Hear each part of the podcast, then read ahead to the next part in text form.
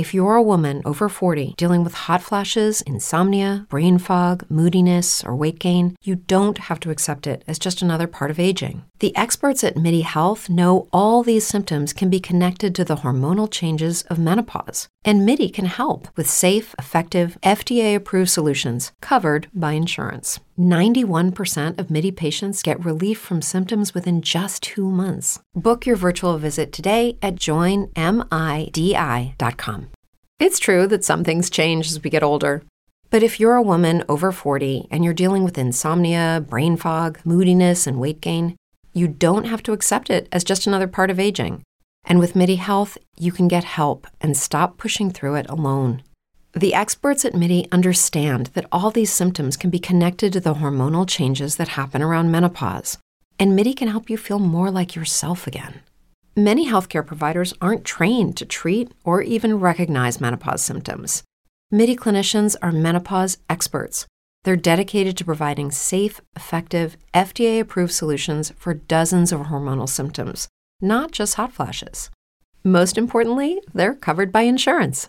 91% of MIDI patients get relief from symptoms within just two months. You deserve to feel great. Book your virtual visit today at joinmidi.com. That's joinmidi.com.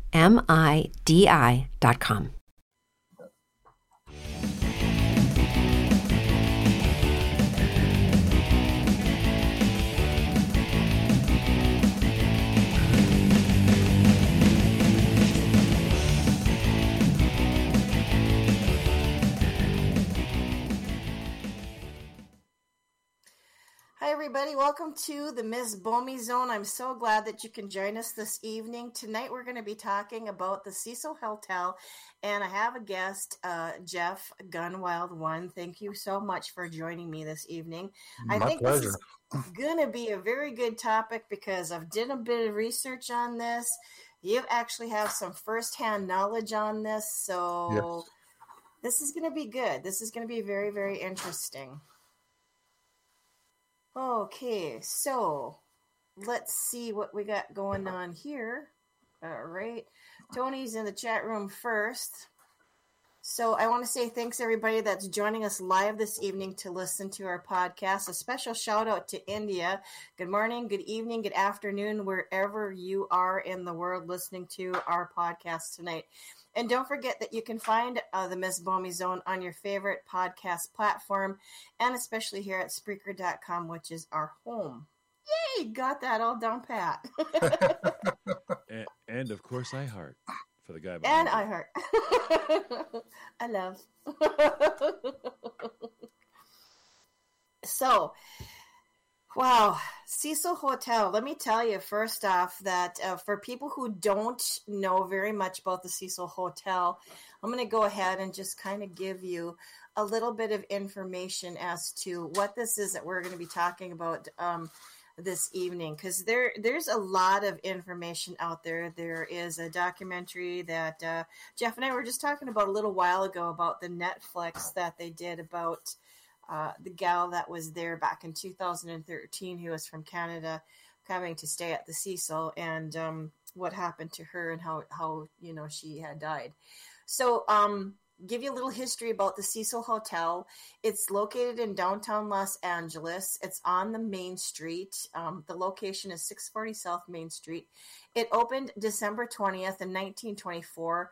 Um, the hotel was renamed Stay on the Main as an effort to distance itself from the establishment of the Cecil Hotel because of its dark past. Uh, its dark past consists of uh, suicides, uh, all kinds of murders, deaths, um, you Drug name it. it overdoses. overdoses. It it it has seen a lot, a lot of different types of of action, well, however you want to um, put it into context. Uh, yeah, so it was built in 1924. So this building has been around for quite some time. Uh, in 2007, a portion of the hotel was furbished after new owners overlooked it from there. 2011, the part of the Cecil was uh, rebranded as Stay on the Main. That has a separate reception area. Um, as well. Jeff and I were talking about that, and we'll get more into that in in a moment. And in February of 2017, Los Angeles City County voted to deem the Cecil as a historic culture monument because, excuse me, it represents uh, early 20th century American hotel and because of the historic significance of um, the architectural work on that uh, building. So that's it. It has a reputation we know for violence, suicide, and murder, as we touched on. So we'll get into more of that as uh, as we start talking about this. So I see uh, uh, Rich Huff is in the chat with us too, and also David Brown. And shout out to Bunky. Hey, how's it going, girlfriend? Hello, Bunky. I know you were gonna say that. Okay, with that being said, I have to say the first thing that really just kind of struck me funny was this hotel opened in 1924 and then in 1927, January 22nd of 27 was the first year that they actually had a suicide. This was their first suicide. That's just crazy to me. I mean, you're only open for a couple of years and already you're you got this going on. It's just crazy. They said on the evening, um, the guy whose name was Cook, he shot himself in the head while inside the hotel room after um, failing to reconcile with his wife and child. I guess um, uh, things kind of went pretty bad in their relationship. And although the Times reported that he was rushed to the receiving hospital with a slim chance of survival, the death records revealed that he died that same evening. That that's pretty tragic and pretty sad. I mean, for a hotel that's only been open like a couple of years. We'll kind of go through the rest of these um, that I have throughout the whole entire years. But Jeff, I wanted to talk to you specifically to get your take on this because I didn't realize like you're not very far away from no from the hotel. No, it's a stone's throw from here. And as we were talking, you said too that uh, you had uh, worked there or had been uh, um, there at one point in time. Yes, the construction company I worked for was involved with the division of the hotel mm-hmm. when they divided the hotel in half. Um, they renamed half of the hotel the Stay on Main, and uh, the main floor, which is the the lobby, they decided to divide that in half. So you mm-hmm. had the Hotel Cecil on one side and the Stay on Main on the other, and we were part of that remodel. So, did you get to see very much of the hotel as you were doing part of that remodel? Only the ground floor. There okay. was no need to go to the any of the upper levels. So that's basically where they were concentrating their work on was the main yes. floor. Yes, okay. it was on the lobby, and it, so, the the lobby is gorgeous. I was just going to ask you what were your impressions of the lobby? Oh, it's gorgeous, and it has that old old time feeling to it as well. But it, it's mm-hmm. very beautiful. Um, you can probably find pictures of it online. Mm-hmm. It's gorgeous. Yeah, I think that the, I came across some of them. It looked like it had um, like I don't know if they were real marble, but marble like flooring and mm-hmm. um, um, big beautiful staircase and wood yeah. railing, and yeah, it's gorgeous inside. It, it sounds like it would be. Um, just as a side note, before we get too much into this, too, um, I wanted to let you know that we are going to talk about uh, briefly about um, the Cecil and um, people believing that it's haunted as well. So when we get to like any portion of the show where we're um, having this discussion, I just want to remind you that this may not specifically be your belief or this is something that you agree with because we are talking about quite a bit of, of, of violence and drug use and things like that. And um, that might not be uh, your forte, should I say. So if you decide to bow out and not uh, finish listening to the rest of the podcast, we truly understand because, you know, not everybody is uh, willing to kind of go down this path. So yeah, so getting back to the um to the um main floor of the, the of the Cecil. How long did it take for them to do the renovations to make? And that that was the part that was called Main on the Stay, Stay on the Main. I mean, The stay on Main, yes. Stay on Main. Um, it was about a three month job. hmm It wasn't a complete remodel. It was just basically splitting the the lobby in half. Hmm So now they're talking about opening up that part, the Stay on Main, and they are um, going to probably be doing that sometime. I, I thought I heard this year in 2021. Have you heard anything about that since? you're kind Um, of I've only what I heard or learned from the documentary Mhm. that they wanted to make it a luxury hotel and put a bar and a swimming pool on the roof. Yeah, but other than that, you know, I, I don't know much about it. Mhm. It, it sounds like the person or people who or company or whoever it was that has now purchased it and owns it. I mean, they sound like they have like a lot of ideas and plans for it. So I wonder what And, they're going to do. and the amount the of other. money that that was sold for was Right. astronomical. It was like Yeah. 86 million. And and they had like is it six or seven hundred rooms, something like that? 700. Seven hundred. 700, yes. So they took like half a, a half of that. That's just that's crazy to s- to you know. Do they? I wonder what they're going to do with the other half. I mean, because nobody's really talked very much about that. They just said, "Oh yeah, we, we've split this in half, and now we're concentrating on this half, and we want to make it." I wonder what they'll do with the with the rest of it. Oh, I'm sure it's going to be the entire hotel hmm that they're going to reopen. So, and I'm wondering too if they're just taking it, um, taking baby steps, so to speak, because I can imagine that right now, still that we're kind of dealing with COVID and all the other things that are kind of going on. It's probably kind of pushed um, those uh, opening dates back a bit, or maybe I would imagine so, yes. Yeah. So let me ask you, Jeff. You know, you know where this is located in downtown Los Angeles? Now, going back to the documentary, for those of you that don't know, there's a documentary out there on Netflix that specifically talks about the the gal, the young gal that uh, was from Canada that came there, and obviously she um, she passed away, and uh, I forget what the name of that i- the documentary is. It escapes me at the moment, but Called um, Crime Scene The Vanishing, or something like something that. like that. Okay. yeah, but the the Elisa Lam story.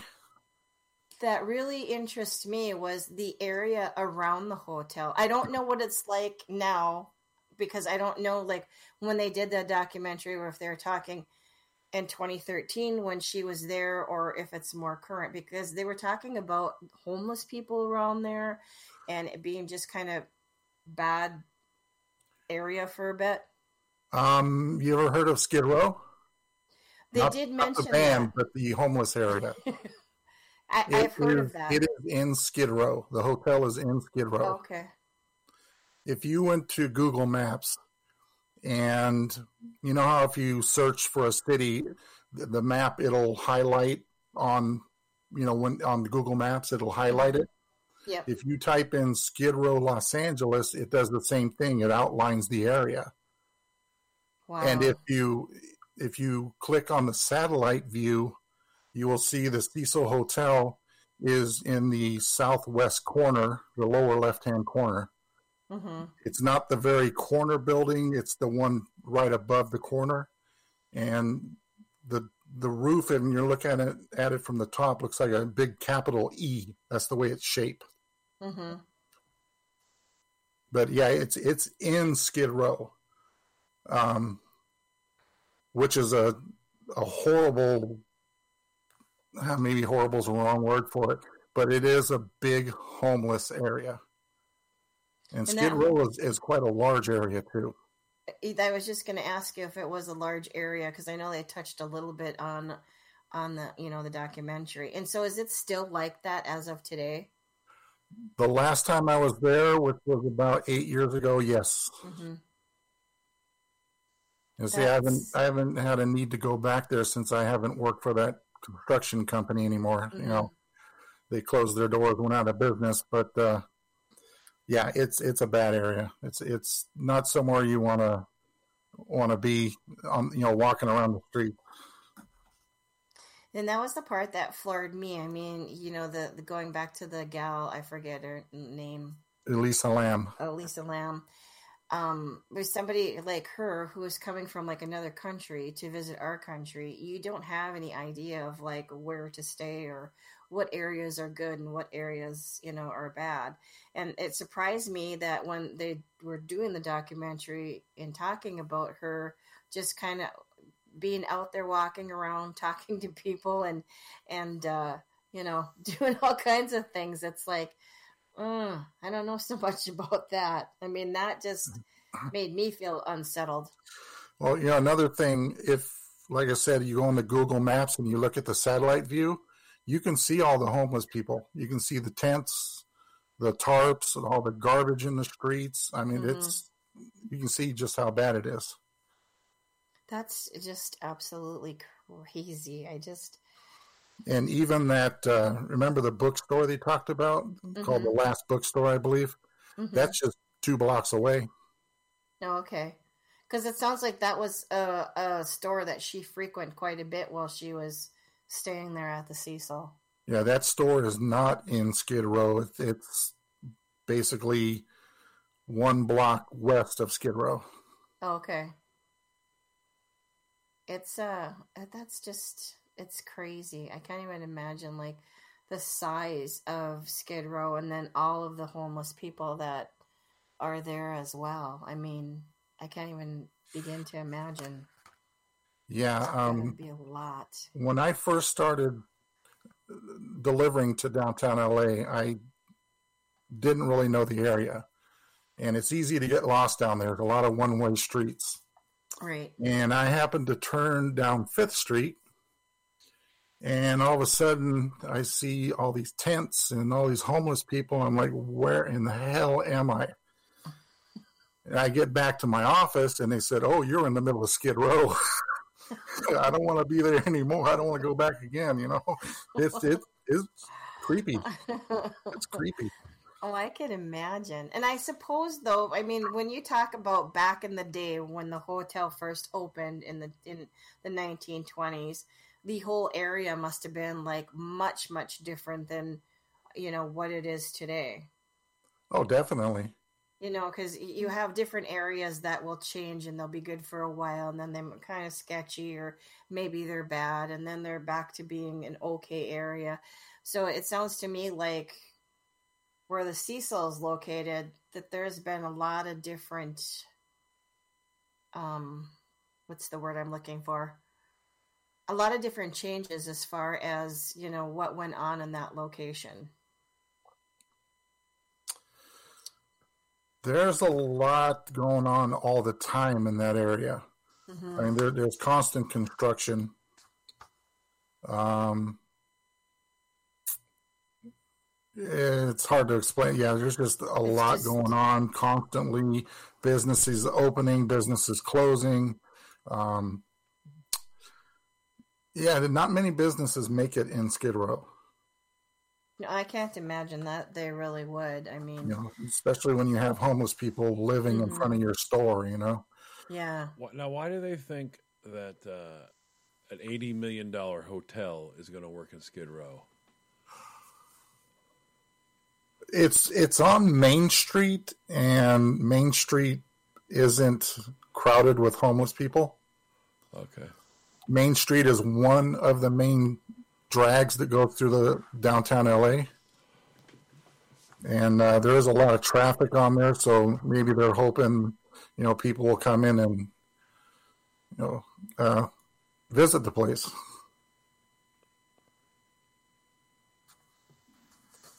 John get yeah. on the mic. Said, "What's Tony saying?" well, I'm let I'm let I'm I'm letting these two talk for just a bit. I'm always on the mic.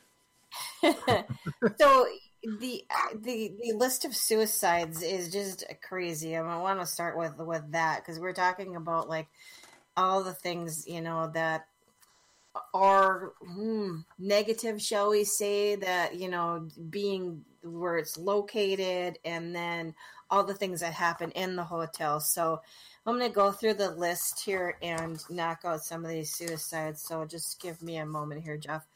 Um, November 19th of 1931. Um, Brain fog, insomnia, moodiness, achy joints, weight gain. Maybe you're thinking they're all just part of getting older, or that's what your doctor tells you. But MIDI Health understands that for women over 40, they can all be connected. Hormonal changes that happen during perimenopause and menopause are at the root of dozens of symptoms women experience, not just hot flashes. MIDI specializes in compassionate care for women in menopause. Their solutions are safe, effective, and FDA approved. Plus, they're covered by insurance. A convenient telehealth visit with a MIDI clinician can be your first step to getting personalized care. They'll tailor a treatment plan for your symptoms and health history so you can get back to feeling great. 91% of MIDI patients get relief from symptoms within just two months. When your body changes, your care should too. Book your virtual visit today at joinmidi.com. That's joinmidi.com. It's true that some things change as we get older. But if you're a woman over 40 and you're dealing with insomnia, brain fog, moodiness, and weight gain, you don't have to accept it as just another part of aging. And with MIDI Health, you can get help and stop pushing through it alone. The experts at MIDI understand that all these symptoms can be connected to the hormonal changes that happen around menopause, and MIDI can help you feel more like yourself again. Many healthcare providers aren't trained to treat or even recognize menopause symptoms. MIDI clinicians are menopause experts. They're dedicated to providing safe, effective, FDA approved solutions for dozens of hormonal symptoms not just hot flashes. Most importantly, they're covered by insurance. 91% of MIDI patients get relief from symptoms within just two months. You deserve to feel great. Book your virtual visit today at joinmidi.com. That's joinmidi.com. The victim was W.K. Norton. Uh, he was 46 years old. He was marked as a suicide. He was a resident and was found dead in his room after ingesting poison capsules a week prior that he had checked into the Cecil under the name of James Willis from Chicago. So it took him like a week before they actually found this guy in his room. And that to me just seems crazy. It's like yeah, you thinks somebody uh, would smell it. He, he, must yeah. he must have had the do not disturb ticket on the on the door for that. He one. had to have the do that, not disturb. That must have been the person in the documentary they talked about finding that was purple and about to explode because it was so swollen up. Mm-hmm. I I can't even imagine like the person that found him. ugh, yuck. Oof. Anyways, there's another one in September of 1932. This was Benjamin Dodich. Uh, his age was 25. He was a suicide. Uh, his method was a gunshot to the head. Um, the maid found Dodich dead in um, a self inflicted gunshot wound to the head. Um, he did not leave a suicide note. Now, that's something that I'm kind of curious about because, you know, they've had several suicides and in the documentary, like Jeff and I were talking about when we watched it, I don't think that they ever indicated if people actually did leave a note or, you know, say the reason why they, you know, decided that they just can't be in this world anymore. But that was to me kind of crazy. Then there, the next one was July 1934. Uh, this was Sergeant Louis uh, Borden. He was a suicide, slit throat.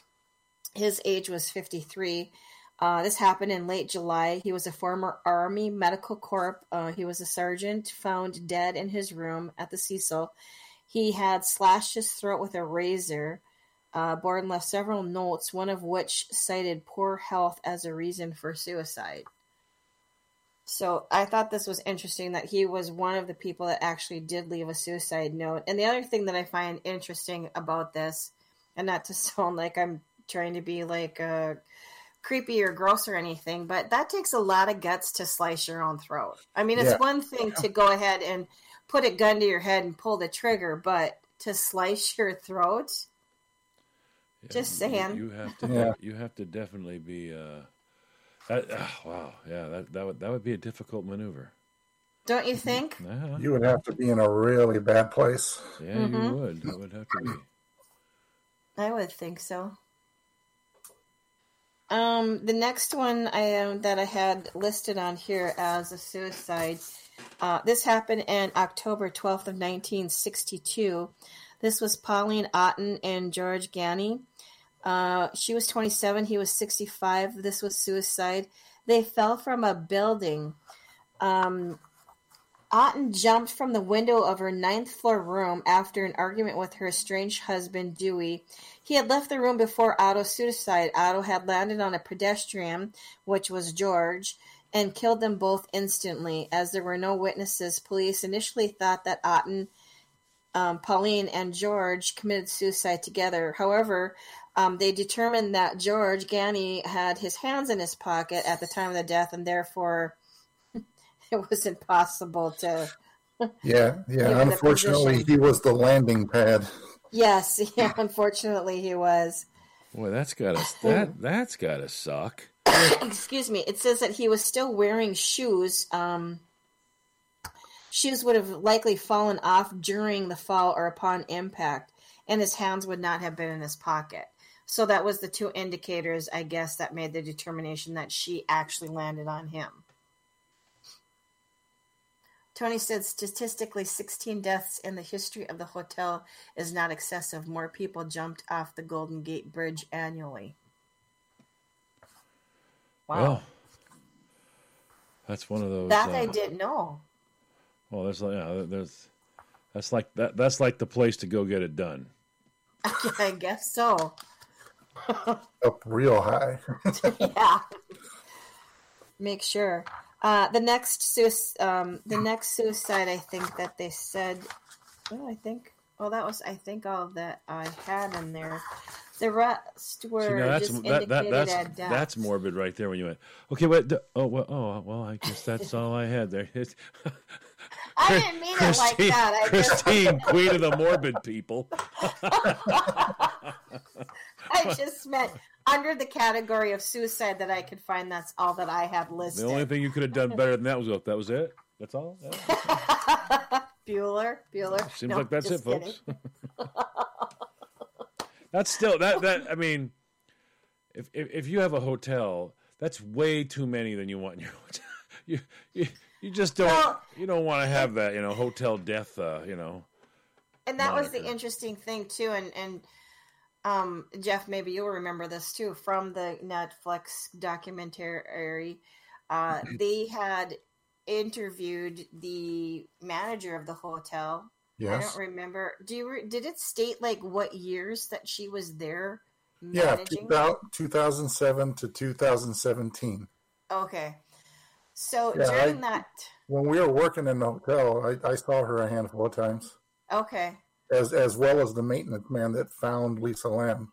Okay. So during that time, I think it's just crazy when she first started and she, you know, was getting the tour of the hotel, if you will, and they were talking about all the si- suicides and deaths, like drug overdoses and people getting killed, or you know, it, it, and she's just like, well, wait, is there like one room Yeah, this whole hotel that Somebody hasn't died in.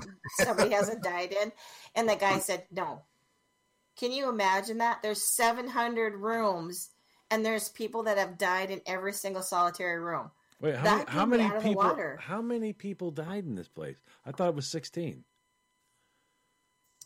well i think there was probably more that you know the ones that i am talking about are the ones that have been highlighted quite a bit that people can find just doing their you know research. But i mean you probably have to dig into it a little bit more to find out like how many actual drug overdoses that took place. Was there murders that happened there besides the suicides? And you know what i mean? Like you'd have to go through it category by category to probably see who's who and what's what Tony says cheap Super 8 motels get more deaths, mostly overdoses. Yikes. Statistics. hmm Yeah, He's it's- throwing all the statistics in the tonight. yeah. He, he he he's Clyde tonight. Yeah. Clyde, Clyde, Clyde's just being quiet. Yeah, Clyde's there. Yeah, Clyde's just being quiet. I see he's there, but he's being quiet.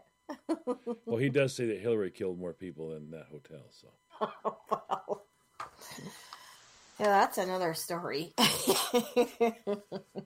they should call it Hotel Hillary.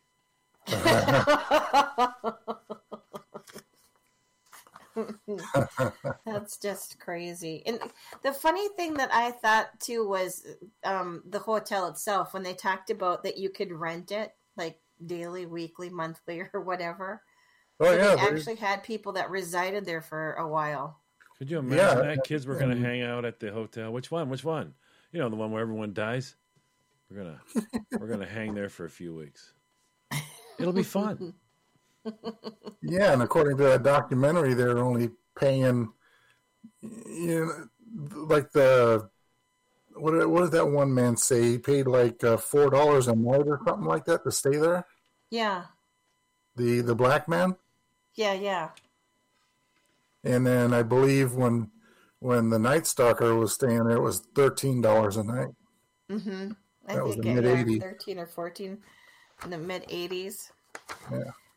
Um, you know, here's the. I, I want to ask you this question, Jeff. You know, we talked a little bit about the history with all the suicides and the deaths, and you know, there obviously was drug overdoses and drugs being dealt there, and violence and stuff like that. In, what do you think about the people that go uh, that have gone there? Do you think that they just gravitated there because it was a place that was cheap to stay for for one thing? Yeah, inexpensive to stay. Mm-hmm. Inexp- I, th- I believe the price is what drove travelers from out of out of state, out of the country to that Mhm. location was mainly the price. Yeah. I mean, look at the the uh, the English couple that they interviewed Mm-hmm. on that documentary. They they went there because of the price, Mm-hmm. and It's I'm just- sure Elisa Lam did the same thing. Yeah, especially if you're a person that's traveling to the states and you're on a pretty tight budget, you're gonna probably you know you're gonna gravitate to someplace that's that's pretty cheap to stay at. But you know the thing that I wonder too is like, did people that stayed there that were not from obviously from California or had no real idea or understanding of the history behind that? Because still, you got to think that I mean, granted that it was a place that it was very cheap to stay, but you know, it's like, didn't anybody kind of question this? It- it's not in the greatest area. Well, they don't know that. I mean, they they, they, they see Oh, I- they see thirteen dollars for a ballroom and all of that. You walk in and imagine seeing that thirteen bucks. I doubt it's being advertised as being in Skid Row. no, but you know, I'm just saying, like, well, since we've had the, you know, um, information highway is like you're talking about being able to Google it and kind of do a little bit more research, you know, online. It's it's Mhm. just funny, you know, that people still would gravitate to um to that area if they knew like what you know or had an idea of what it was all about. Well, I'm sure they don't advertise. Hey, you like historical places? Come here, be a part of history. we, we got yeah, we got the place for you. You may end up in the headlines. That's right. yeah. Not by choice either. Oh. Come for the tacos, stay because you can't leave. Well, nowadays you have ratings, you know, from Yelp and Mhm. stuff like that. So uh, maybe that helps, but hmm not sure if it was around, how long they've been around, you know. Yeah. That's um that's just so it the whole thing is just so strange though to think that I don't know. I mean, like knowing the history Okay, here's a question for both you and John. Alright. Knowing the history of what this hotel entailed, would it be someplace if it were actually still open that you would stay at? No. For me, you you have to look at the now. I'm going to come at it from the logical point of view. There's a whole lot of stuff people say about the hotel. I, my opinion is this: it is a bad place, put in a bad place that tends to have bad people hang out around the bad place. Okay, so if you go into there, you yeah yeah. So if you go in there, it's like having you know an envelope full of cash sticking out of your back pocket, you know, in the wrong part of town. You're inviting whatever the element is there. You may get there and hang out for five days and leave, and everything's great, but the chances of you encountering bad bad things are really high, really mm-hmm. high in a place like that. So I mean, I, I, I think people go there because, like Jeff was saying, the prices.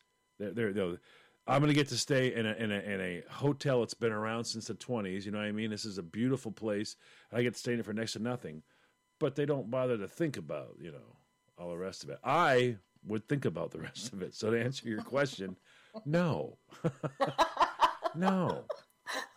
I I can feel like I'm a strong person and I can handle myself and all that. But I don't yeah. walk into places where they go, hey, if you go that way, you'll probably be fine. Here, I don't know. It's kind of like a coin flip. You know, you may leave, you may not. I, I don't know. I yeah, I don't think that I could because you know, not only it just kind of being in the you know sketchy part of the neighborhood, like you know Jeff was indicating, but all the bad juju that went along with it. I mean, you had people that killed themselves, and there was deaths of drug overdoses and, and violence that that occurred you know in in there it's to me it's just not good overall yeah, tell you what when i would make my deliveries there most of the time i would not go inside the building mm-hmm. because if i had any tools and material in the back of my truck i'd come out it'd be gone Oh, I'm sure. I'm sure you probably would have got picked clean in less than five yeah. minutes. Yeah. You know. Yeah, I, I, I just I can't stand places like that. I really can't.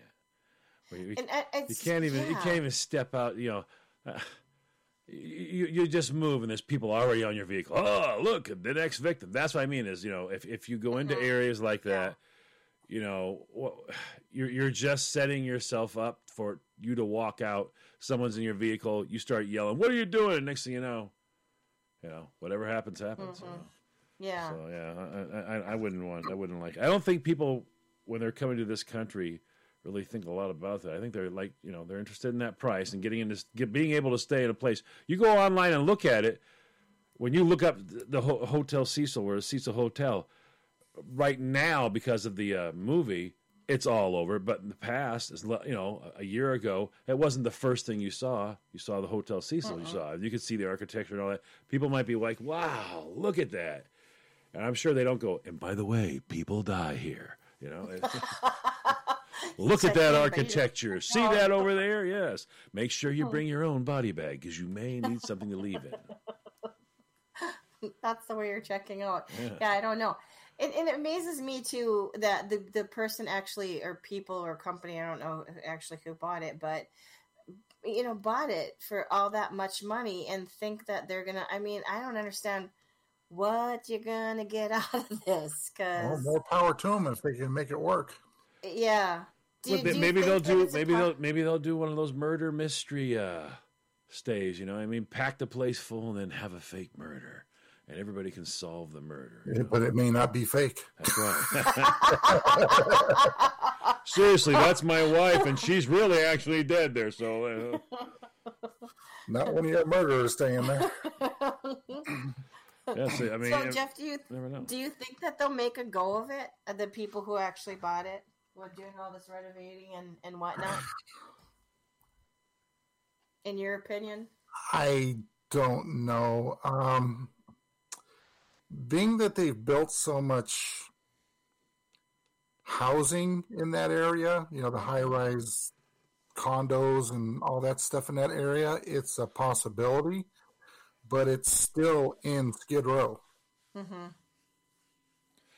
How, how, in the hell do they get people to go move down there? I mean, you got a beautiful condo. Yeah. It's you know, I, I'm sure they're getting the cash for it, but you live on Skid Row. That's just I don't know. I would, you know, I, I, I just wouldn't want to hang out. I mean, there's there's places, and I think it's in Washington State. There's places like that where, like, every time, everywhere there's a bridge, underneath it is like its own little skid row.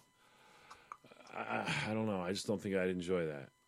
You couldn't. You, you're going to get robbed every time you turn around. You're going to rob your house, rob everything. I wouldn't like that. have to be worried about security every moment. Did she just freeze on us? She did, didn't she? Yes. Yes, she did. She froze. Ladies and gentlemen, she's frozen again in fear. Let's see. Let's see what Clyde's writing on here. Clyde says she just explained every Civil War battlefield. Indeed. Uh, cheapest place in town. He stayed in a place in Memphis, Tennessee that was full of hookers. Stayed there three months for work. Uh, let's, Oh, the, this hotel was frequented by hookers as well. oh, really? Okay. Well, It was yeah. a big. It was a big prostitute hangout. Yeah, well, at- at- Well, at- cheap rooms. Yeah, thir- yeah, thirteen bucks a night. You know, if I turn nine tricks, uh, yeah, oh yeah, I'll, I'll bet. Yeah, you can rent it. Brain fog, insomnia, moodiness, weight gain. Maybe you think they're just part of getting older, but MIDI Health understands that for women over 40, they can all connect to menopause. It's at the root of dozens of symptoms we experience, not just hot flashes. MIDI clinicians are menopause experts, offering safe, effective, FDA approved solutions covered by insurance. 91% of MIDI patients get relief from symptoms within just two months. Book your virtual visit today at joinmidi.com. It's true that some things change as we get older. But if you're a woman over 40 and you're dealing with insomnia, brain fog, moodiness, and weight gain, you don't have to accept it as just another part of aging.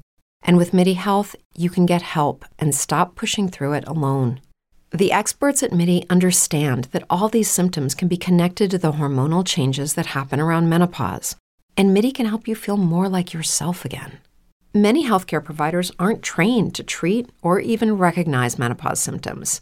MIDI clinicians are menopause experts. They're dedicated to providing safe, effective, FDA approved solutions for dozens of hormonal symptoms, not just hot flashes. Most importantly, they're covered by insurance. 91% of MIDI patients get relief from symptoms within just two months. You deserve to feel great. Book your virtual visit today at joinmidi.com. That's joinmidi.com. For thirteen bucks a day, I'm sure it's pretty inexpensive. Christine dropped out. Uh oh, yeah, she something went wrong. She's been having internet trouble lately. Lots of problems. Let's see uh, what else we got up in there. He wanted to know if your flashlight. What, what, did he say? When you're in the basement, your flashlight click on and off. It, it it has to do with the Raspberry House. Oh, okay. All right. All right. Why, what what happened to the Raspberry House that made it click? on? Oh, there was somebody investigating the the, the haunting, and one of the crew members had a flashlight, and then all of a sudden it would it would start strobing Yeah. Okay. on its own, supposedly, and you can I only never- hear the button click. Yeah, I don't ever believe any. I don't believe any. Of, Look, look, You know, I don't believe any of that crap. I now I have a child with autism. This was funny. I have a child with autism, as you all know. But for while he before he was you know older, we had a camera in his room so we could see in there. And mm-hmm. every once in a while, I swear to God, you look at the camera, you go, look at there, there's an orb, and it's just a piece of dust that goes by real close. But boy, every time they see one, they're like, look, it's an orb. Yeah, So yeah, it's uh, interesting. Oh, you back? we have our host Back. back. You're back. Oh, okay. Gosh, I'm telling you, computers. Ugh. see, don't drive buses. I didn't even touch the bus. You'll kill us. The bus all. is in park. There ain't even no keys in the bus to start the bus. And bang, I'm gone. Because you looked at it. Don't look at the bus. Don't walk past the bus. Cross the street and walk on the other side before you kill us all in a fiery car crash. okay then. All right. So where are we at? Well, we were just uh, making fun of you while you were gone. You know, saying horrible things about you and all that, and then you know, Jeff said even worse things than I did. I won't. I won't. I, I won't repeat them because I'm a gentleman. So you know, well, anyways. we were, we were talking about hookers and cheap prices. Along with the hotel. Yeah. yeah. Yeah, it was frequented by prostitutes. Yes. Mm-hmm. They they had like a lot of prostitution and didn't they have like a lot of drug drugs in there Yeah, that took uh, the, a lot of dealing going on there in the room. Um, a lot of users living there. Yeah, I was gonna say there was a lot of people that were using that lived there too, uh, in that documentary, and that seemed to be something that uh, went on for quite a few years, didn't it? The drug Yeah, dealing and stuff. Yeah. I imagine it's probably still going on now. They're probably still up there, you know, mainlining it in the rooms. Though, yeah, those those people were the ones that stayed in the Cecil Hotel, and then the people visiting were in the stay on Main. But like the the the residents and the homeless people and that would rent by the night, they would be on the Cecil side. Now, are they going to still? I want. Uh, uh, you think they're going to keep it that same way in the future going forward? Because I noticed you said it's interesting to me. You said they split the the, the lobby, which Yes. means all the floors above are still connected. Yes, So, what's the point of that? I don't know. If you, I mean, if you if you have to go in that lobby to get upstairs where everybody else can go back and forth and it's all the same upstairs, it's kind of odd. To me. Yes, yeah. Would they be able to close close it off and divide it into two sections? Because you know how like you like like the floor would be like rooms three three hundred to three whatever, and then that would be on one side, and then the rest of the rooms from three twenty five on would be on the other side of the room. You know what I mean? Like The floors were open. they were all open. Nothing was It- it- like Well,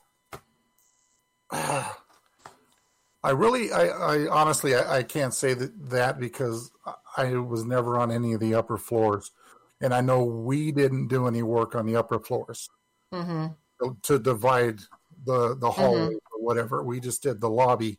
So, I mean, it's possible that they're closed off uh, upstairs, um, but I know that the elevators, all of the guests use the same elevators.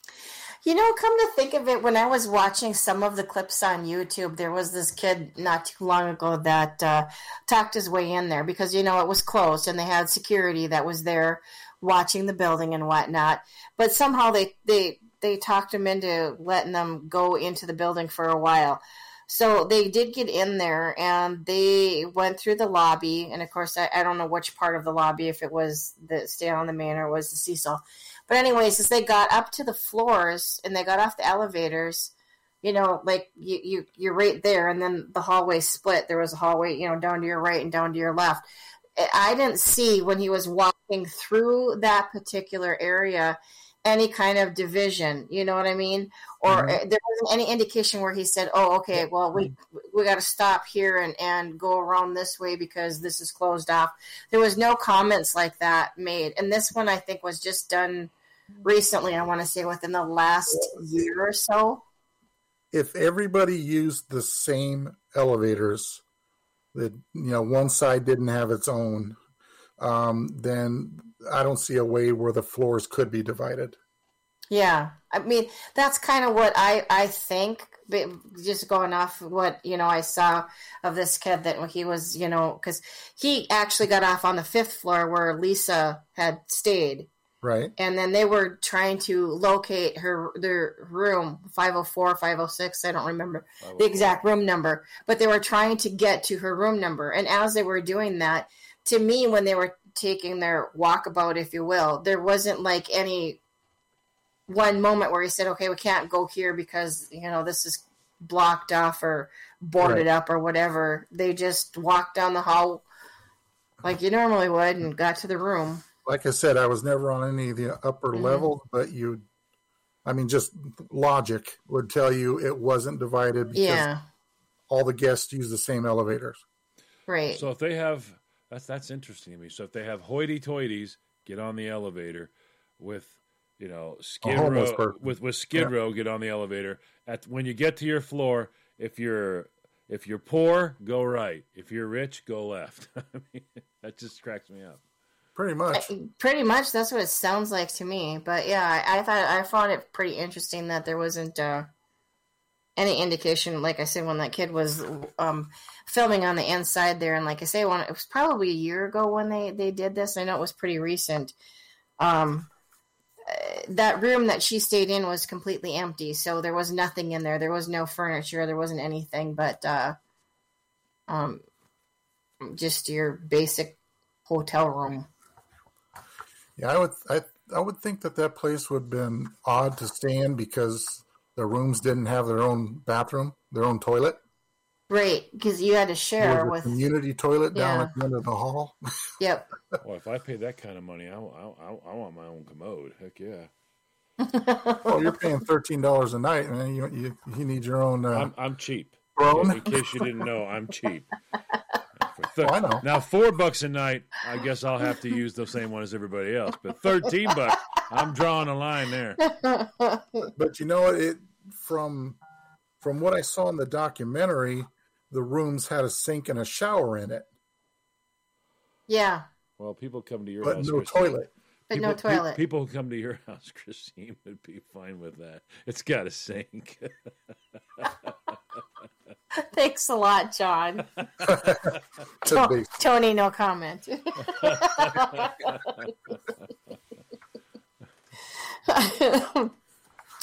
Anyways, going back to my list, uh, in March 1937, there was a lady named by Grace uh, Margot. Her death, uh, she fell from the building. Uh, Margot fell in a ninth story window. Her fall was broken by telephone wires, which were wrapped ar- around her body. Can you imagine jumping out of the window or falling out of the window and you're hitting telephone wires and it's wrapping around your body? That's just crazy. She later died at the now demolished uh, uh, Georgia Street Receiving Hospital. Police were unable to determine whether Margot's death was the result of an accident or suicide. So they never could really determine her death one way or another as far as that one went back in uh, 1937. There was another one in the following year of January of 1938. Um, his name was Roy Thompson. He was 35. He fell from the building as well. He was a United States Marine Corps um, fireman. Thompson jumped from the Cecil top floor and was found in the skylight of a neighboring building. He had been staying at the Cecil for several weeks. so he missed the ground altogether, huh? Pretty much, yeah. And then the following year, January 1930, oh, sorry, yeah, sorry. Uh, the following year, May 1939, it was er, Erwin Nebbit. He was 39. Um, he ingested poison. He was a Navy officer that was found dead in his room after ingesting the poison. It seems to me like the common part, uh, the common deaths that occurred there were either, you know, done by gunshot or jumping out of the building or poison. That's uh, that's an awful lot of people. Boy, I wouldn't. Uh, boy. It's it's crazy because like almost almost every year, and then January 1940, uh, Dorothy Sigger, she was 45. She also ingested poison. She uh, um, was a teacher. She ingested poison while staying at the Cecil and was reported by Los Angeles Times um, to be near death. No further reports were published about her condition. Her death was listed as of January 12th of 1940. Um, and it didn't really indicate very much of what really happened Did to her. ju- I wonder if it just. I wonder if people did it and people just started going there because when they wanted to. End, it's just odd that they're drawn. Not nec- no, I'm, not, That's- sa- I'm not saying necessary. There's a force or anything like that. I'm just saying, but well, yeah, you don't. not, yeah, you but don't. You don't have that many people go to the same place mhm. to end it all. I mean, that's all. That's so premeditated. You you you went there to the same Mm-hmm. hotel where all these other people did it, and then you do it. I, I'm just wondering, is that like? I wonder if it's like, if a person felt that way, they tied, they tended to wanted to go to somewhere where everybody else went, or I don't know. It's odd, very strange. Uh, to me, that's what it seemed like to me. It seemed like um, I don't know, maybe Jeff too. If it seemed like that to you, it seemed like that since you know people like you say, John, where they just it was at a place that they gravitated towards because other people had done it in the past, and so that was just kind of like the place to go to to end their life. Yes. Don't Tony. drink the weird. water; it makes you suicidal. Yeah. yeah. Yeah, they. I, I- I know they have. I, I remember they have. A, me. they have a suicide forest in Japan, and that's people literally Yeah. go there to do that. But I mean, I wonder whether or not this hotel, if after like you know, it's it, it, you said twenty seven, it came about 10, 15 people do this before you know it. It's just like if you're going to do it, go there. hmm I mean, I, I'm just Well, it- wondering if if that might be like it or something. This is off subject, isn't it? Is Mhm. it Japan or China that has nets on their rooftops because of people jumping off? I don't know. I don't know. Probably China, I would assume. Yes, I've heard something about that. There's nets up there because of all the suicides. For people jumping. Yeah, it's Wow. so bad. That's crazy. So I'm going to continue on my list here. So this one I Yeah, found kind of disturbing. China. Did you say? Oh, thank you, Tony. September 1944. Um, Dorothy Jean Purcell, uh, Purcell's unnamed newborn son. Uh, she, they don't have an age listed for her, but it was. Um, she was. She had a newborn. This is so disturbing. Um, she was sharing a room with her boyfriend, um, Ben Levine, who was 38. Um, Purcell, who apparently was unaware that she was pregnant, she had no idea. She went into labor, and later she testified that she did not want to disrupt her boyfriend who was sleeping, so she went to the bathroom. She gave birth to the baby. Thinking that the baby was dead, she threw him out the window and landed on the roof of an adjacent building. What? Yeah, Yeah. that one was disturbing. So it it sounds like that they must have had a trial for her because it said that she was acquitted due to insanity. Wow. Yeah. I'm just wondering what roof. I wonder if it's the the the building that's just to the south of it. Hmm. Because I, I want to say that's a one story building. That is just. Could, That's definitely really messed up. yeah. Well, that one soldier you said leaped off the top of the building, and he landed in Mhm. another building in the skylight. So Yeah. it's got to be something like that. Um, I'm sure there's probably a lot more that that occurred in in, in the time frame, but the, these were just like ones that I'm reading now for the more uh, common ones that everybody knows about, or if you did research on the Cecil, these were the ones that would first and foremost, you know, pop up when you're looking at all of these. Uh, there was another one then September. Um, let's see, where am I? 64, 75. Oh, oh, this one was a very popular one too. Back in 1964, June 4th, was the Pigeon Lady. Her name was Goldie Osgood, Oh, yeah. and she was murdered in the hotel. She was stabbed, beaten, and raped. Um, a hotel worker um, discovered Osgood. She was a retired telephone operator. She was dead in her room, and she had been raped, stabbed, and beaten, and her room was ransacked. I don't know if they were looking for something or they thought that she had something of value or interest. But anyways, Osgood was well known around the name um, the area because she got a nickname called the Pigeon Lady because she was always um, feeding the pigeons. I think they called her Pigeon Goldie. Hmm Yeah, she would go to per- Pershing Square. Um, Yeah, which is That one was sad. yeah. Um, that one, that one, I don't think they said the rumor. Okay, bleh, I can't talk anymore. I'm my brain is like racing too fast. This is like exciting information. Um, the murder remains unsolved. This was one that they did not solve. It still remains unsolved. Then they had another one in December of 1975. Alison Lowell. She was approximately 23.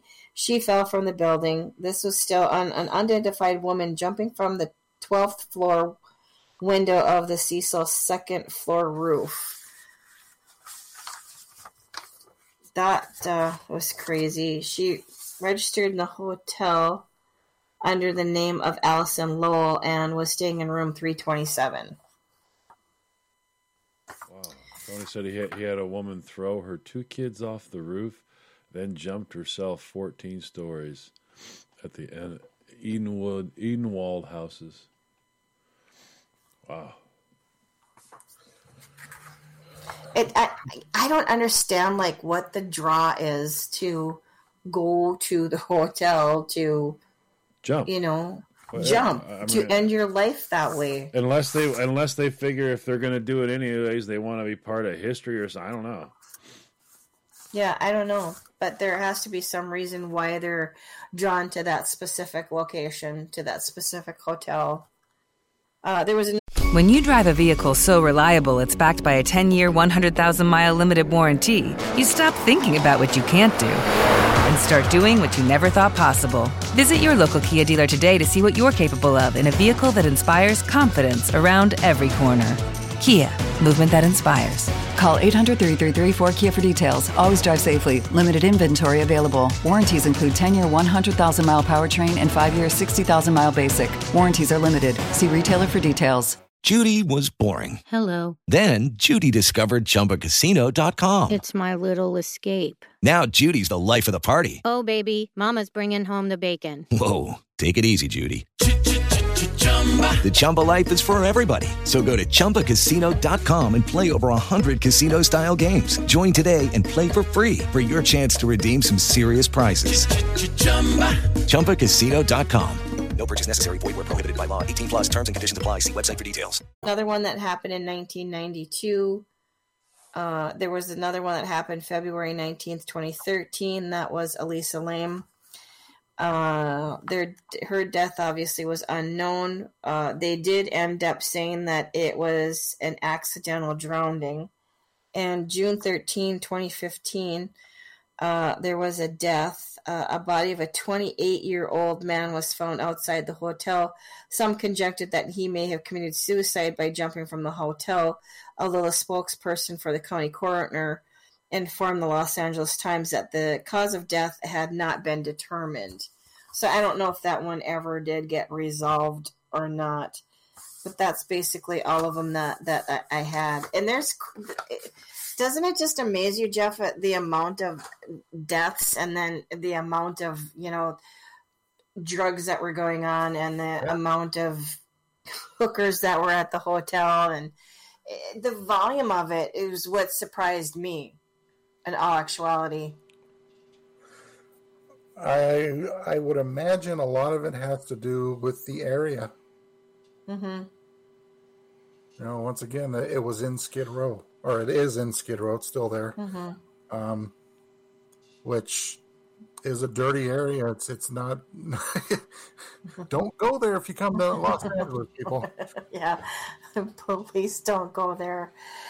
Yeah, it, if you crazy. do, lock your doors and roll up your windows. So I want to talk a little bit about the hotel it's, itself and get your take on this too, and some of the documentaries and some of the information that I that I came across and listening to some of actual podcasts that were out there as well that specifically talked about the Cecil Hotel. They talked about it as being a place that's actually considered cursed. And that's the, one of the reasons why they think there's such a draw for people to have gone there to you know, end their lives.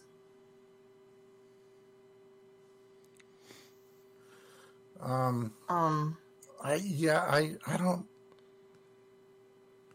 You could think of it as cursed with with everything that's happened there. mhm. Defi- you, you, you have to. I mean, defining cursed can mean different things to different people.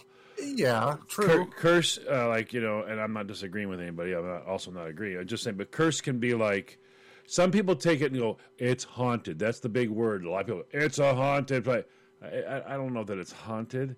Uh, it, it, I think it's, I think it's just a set of coincidences or uh, you know, or situations that have Just got a shady Yeah, it's got it. ha- It started out with a shady situation, then it got more shady, and now it's like a place you go to be slim shady.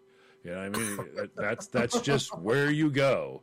So I mean, I mean, uh-huh. if if you if you want to end it all and you want to be famous, you can guarantee you'll be famous if you end it all at the Cecil. You'll be recorded forever in history as a name that went down in the Cecil. If you do uh-huh. if you do it four streets over in someone's backyard, no one's going to remember you at all.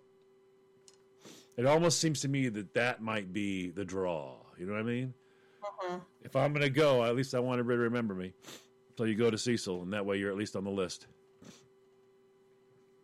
I just I can't even imagine like living in the, in that hotel at all. You know, for the, the and I I don't mean that against you know anybody that actually did live there at one point in time, but giving the history and like Jeff saying it not being in a very good area and, and the amount of violence and drugs and other things that you know Oh, I'm sure that I'm, Went I'm sure the people that live there weren't excited about living there either. n- well no There's nobody I'm who sure lives in. Skid Row that gets up in the morning and goes, you know what? What? Ha ha ha! Dream come true. It just doesn't happen that way. like where I'm living yeah Yeah, no. I would imagine the people that actually live there would just live there because of the price. mm-hmm it You know, had to if- you know, even if you, the homeless people, you know, they managed to uh, scrounge up four bucks to stay there, you know, from panhandling or whatever. Um, there was a place to stay. It was a. It wasn't outside in the in the weather. Yeah. Mm-hmm. If it was raining or whatever, and you could scrounge up the cash, there you went. You got to spend your night in a bed Yeah, Mm-hmm. Instead of under, is- you know, instead of under some bush. water and uh, Yeah, instead Yeah. of under, under some bushes where you're trying to hopefully be hidden well enough you don't get robbed in the middle of the night. You know. yeah At night, I, even though even in the worst places, even the worst, worst, worst of places, for somebody, it's peace. mm-hmm You know what I mean? if you li- if you if you live in the slums but you live outside, a building in the slums will be peace for you. Well, yeah. It, so yeah, the, I mean that was one of the things that they did talk about is the building, the or the area being you know cursed itself, and and that's probably why all these people came to be, and uh, you know, and that's just the way that that it is. It's just you know, yeah, Bad if you're negative one energy. mindsets that believes in that kind of stuff. exactly. Yeah, they they say the same thing about the Queen Mary that it's cursed, hmm and and I've been on the Queen Mary several times, and you know it's it's just a, a ship that's docked. You know, Mhm. I've heard that I'm Yeah. cur- I've heard that I'm cursed.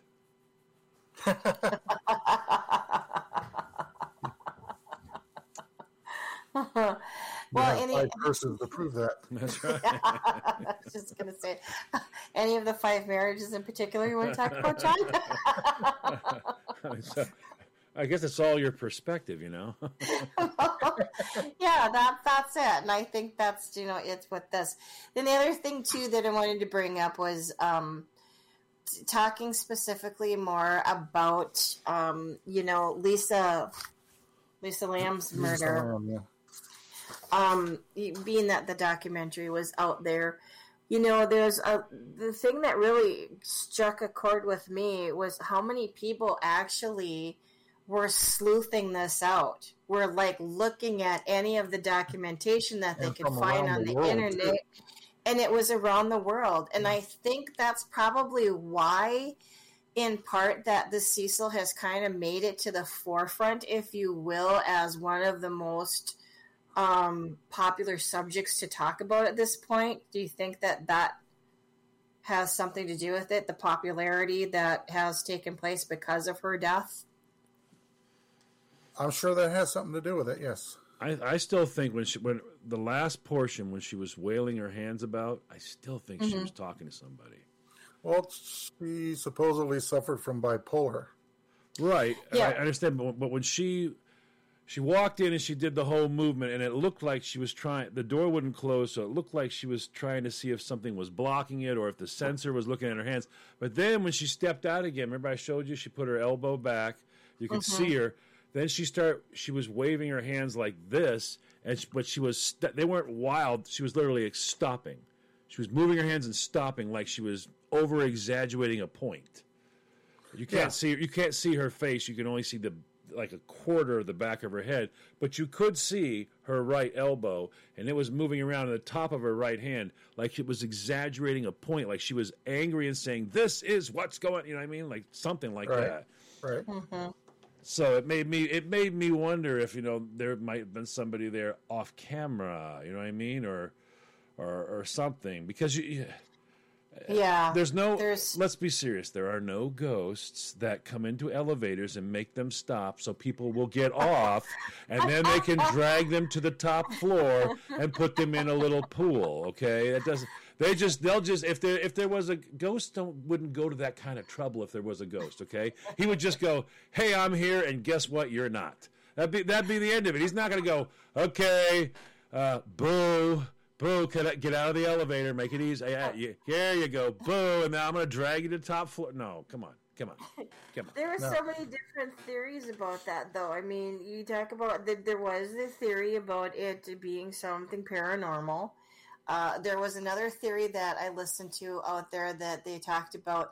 There was some kind of elevator game, and I don't know what the name of it is, but it didn't originate here in the States. It originated from another country. Um, I think some Asian country of some sorts.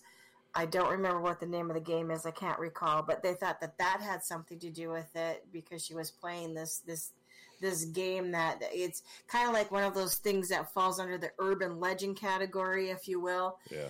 Um, there was the other theory that you know she was not taking her medication or she wasn't taking it correctly, and therefore her bipolar disorder was just getting out of hand, and so it just kind of became a mental health issue at that point.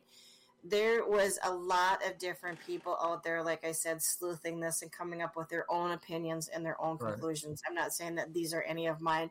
I'm just saying that that's what I, you know, ran across um, there's I, I couldn't believe that there was quite a few people that actually thought that the, the hotel itself is actually haunted and that's probably what you know drove her to ending up in the water I always tank on find the that top I always find that roof. amazing. I always find it amazing whenever there's a situation like that that comes up. The ghosts are always so stupid.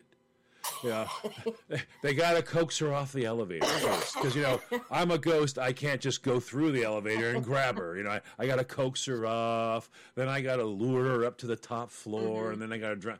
It does that kind of stuff is nonsense. If if if she was killed, she was killed by somebody somebody killed her.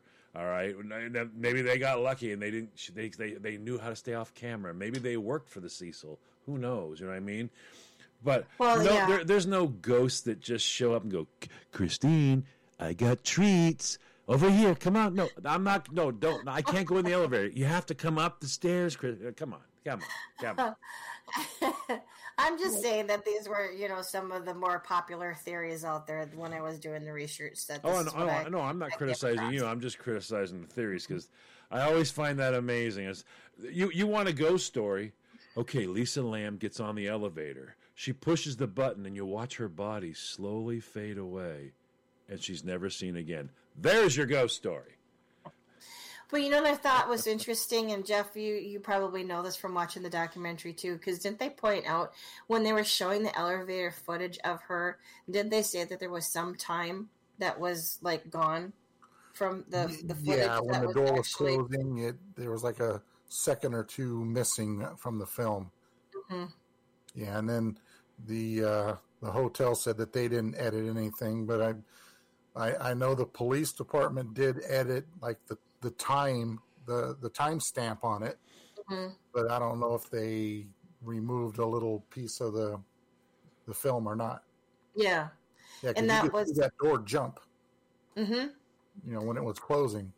But Yeah. uh, it, as far as the, the waving of the hands and stuff, that there was that doctor, the psychiatrist, whatever she was, that was saying that was classic bipolar disorder. hmm Could have been, yeah, it could have been. But like, but my only point was this: is she may have presented herself as an easy victim due to the fact that maybe she was acting confused, maybe she was acting odd. I mean, like when she was high. Now there were certain things that friendly. are certain things that, that make me curious, like in the video when she poked her head out, it almost now this is just me looking at it. I wasn't there obviously, so I don't know. But when she poked her head out, that's a gesture of me uh, that I look at as somebody hollered out, "Hold the elevator," and she poked her head out. But then she didn't like what she saw, so she attempted to hide. Because you know, she hid against the actual wall. What were you hiding from? That's a that's a reaction. That's not a uh, uh, you know just something that a person does unless there's a reason for it. When she attempted to make herself small in the corner, hoping whatever that was or whatever she saw wouldn't wouldn't get in the elevator, or the elevator would close, and they wouldn't be able to see her. No, don't you find it funny though that the elevator stayed open for as long as it did, especially when she's pushing buttons to close? Because the, she pressed the whole the yeah. whole door button. I told you. remember, I told you when she stood there okay. when, she first got there, she pushed button, button, button, button, button, button, button all the way down. Then she pushed button, button, button all the way up, and then she she stood there pushing those buttons for a few moments. And I mean, like literally, probably like ten or fifteen seconds, just pushing the buttons. So But if she was doing that, she could have, like Jeff said, she could have pushed the hold button. But then could she have? That's what they determine when they look at the footage closer. The very bottom of that row that she pressed the buttons is the hold door button, which Yeah. holds the door open for two minutes. So I mean, and when she got confused and it wouldn't close and all that, but then when she hid, that made me think she heard something or someone hollered out to her, "Are you okay? Is everything all right in there?" And she poked her head out and looked. You know what I mean? And maybe she didn't like it. The person didn't look good to her, so she tried to just hide. You know what I mean? Because when she was up against the edge of that wall, she was hiding. That's what she was doing. She was making herself Yeah, small. it like was, was. so weird. Yeah, it looked like she was hiding, but then she got out of the elevator and didn't get back in, and the door closes. I mean, to me, that's just weird. Yeah. Oh, If it's you're- all if You're strange. Uncomfortable and you don't like the person that's maybe coming towards you. Wouldn't you think that you would want to try to get away from it, him? It, it, it was all strange. All, all of it was strange. But in mm-hmm. 2017, the other thing is, is now this is 2017. All right. So the chances of her having a cell phone were what? well, 2013. No, it was 2017, wasn't it? 2013. No, 2013. 2013. Well, still 2013. 2017. Well, still it- that's when 2013. the What's the closed? 2013? What's the chances of her having a cell phone? Really, really, really, really good. She didn't have anything on her that you could see. In her I- pocket, you know, it could have been in her pocket. How, Yeah. how many girls? That was that was back when they had flip phones were, were huge. I mean, I mean, you're talking. This is back when the Motorola RAZR was the big thing. She could have had could have had a phone very very simply. I just thought it was odd. But if she's from Canada, though, it might not work here in the states because you'd end up paying more. Oh, that's right, because So- she has to be near the bush. I forgot. Yeah.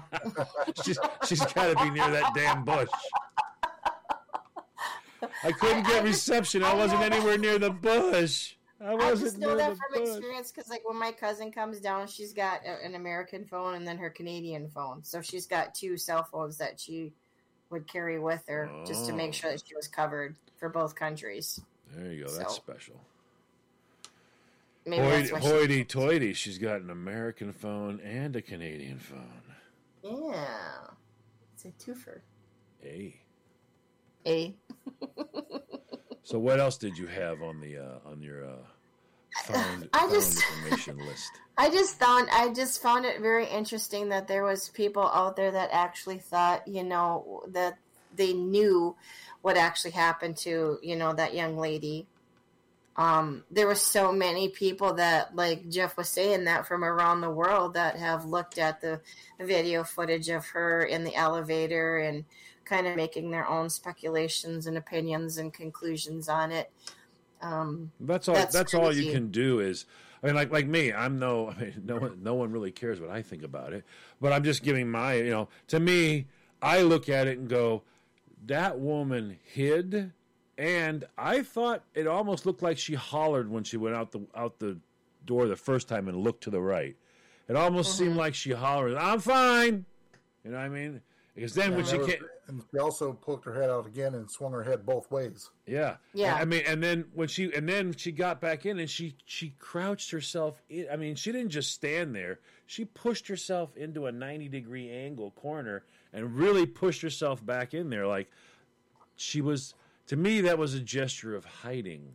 There was something mm. that made her nervous right then. So that to me says she had an uneasy feeling about something. Yep. And obviously, she should have listened to her gut because, well, she wound up in a really bad spot. The other thing that really surprises me about the the whole thing and about the hotel in general is that when people started actually looking into her, you know, into her death, and there's been so many other deaths previous to that too, you know, but there's not been a lot of uh, chatter, shall we say, in regards to the the rest. I mean, overall, when you look Okay, round two. Name something that's not boring. A laundry? Ooh, a book club. Computer solitaire, huh?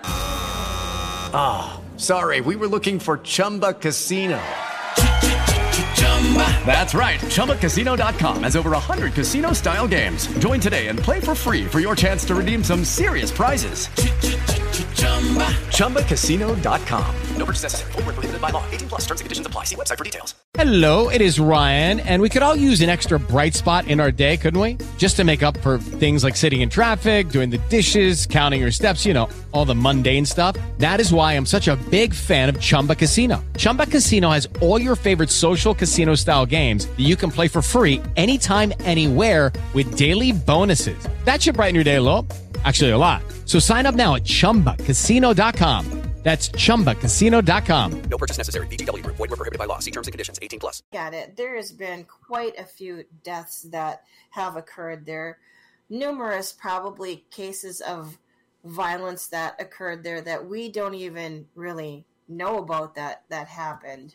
Right. Wow, I mean, the, the the volume, I guess, is what it, it impacted me, and I just can't believe that there isn't more people that are talking about that part of the aspect as well. Oh, the vol- yeah, the, the sheer uh, now to me that's more of an intriguing thing. Is like you know, uh, are, are these people just drawn there because they want to be famous, or they are they figure you know if I don't matter to the rest of humanity, at least I'll be on the list here. You know what I mean? Maybe maybe here I'll be somebody finally for a moment or whatever. Or who uh-huh. knows? Who knows what a person thinks? Okay, when a person decides they're going to end it, they've already decided there's no hope and they've uh-huh. convinced and they've convinced themselves that the only shot they have is to do this. So Right. you're already in a different frame of mind than we're than we're used to uh, to uh, dealing with on a daily basis. So I can't claim to understand what a mind would be there, but it's already different than we're used to you know thinking of. So there's got to be something that makes people decide to go there. There's just there's there's got to be something. I mean, what is it? I don't know. I have a very a very high feeling though it's not a supernatural thing. Well, no, but there has been people's opinions that have linked it, you know. Oh, you there know, always that is. as well. I mean, there you al- know.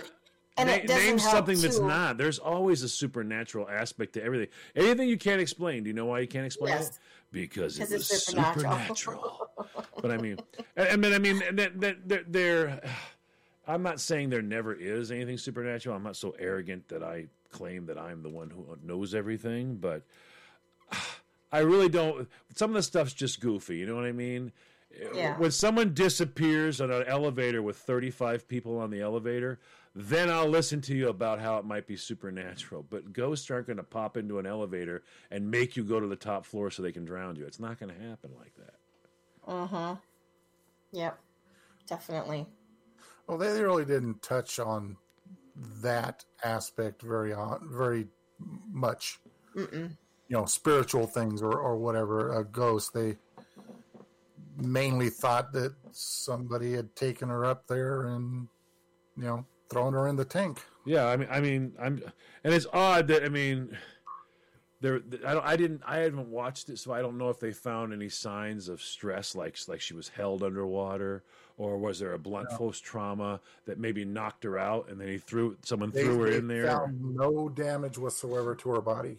Mm-hmm. Because there has to be a way that she was subdued. In other words, if someone throws you in a tank and you're her size, the way those tanks are, the size of those tanks, it was not, it would not be impossible when you went all the way to the bottom to push yourself up. It's not that far, and you'd reach the top because there's a lid on there. I mean, she would be able to. Well, yeah, they, they were saying that it would be practically, if you fell in there, it's practically impossible to get out of there. Right. I understand that, but I mean, did she, I mean they? But they know they can tell if a person was treading water for a long, long time. There's things that happen to the body. You know what I mean? There's Okay. different there's different chemical reactions that happen to the body as you, as different processes happen. If if a person just falls in is held under, like you know, blood tends to go to certain areas because you were hyperventilating or you were fighting or whatever. And when trauma happens, and trauma can be nothing more than someone holding you, blood will pool in different places and different things will Right. happen. That you know, a tiny bruise will stay there indefinitely because it can't uh-huh. no, it can't heal itself anymore. So different things will happen. I mean, a person, someone like her, you know, if if a guy grabs, think about it like this: the way to get in that tank isn't that big.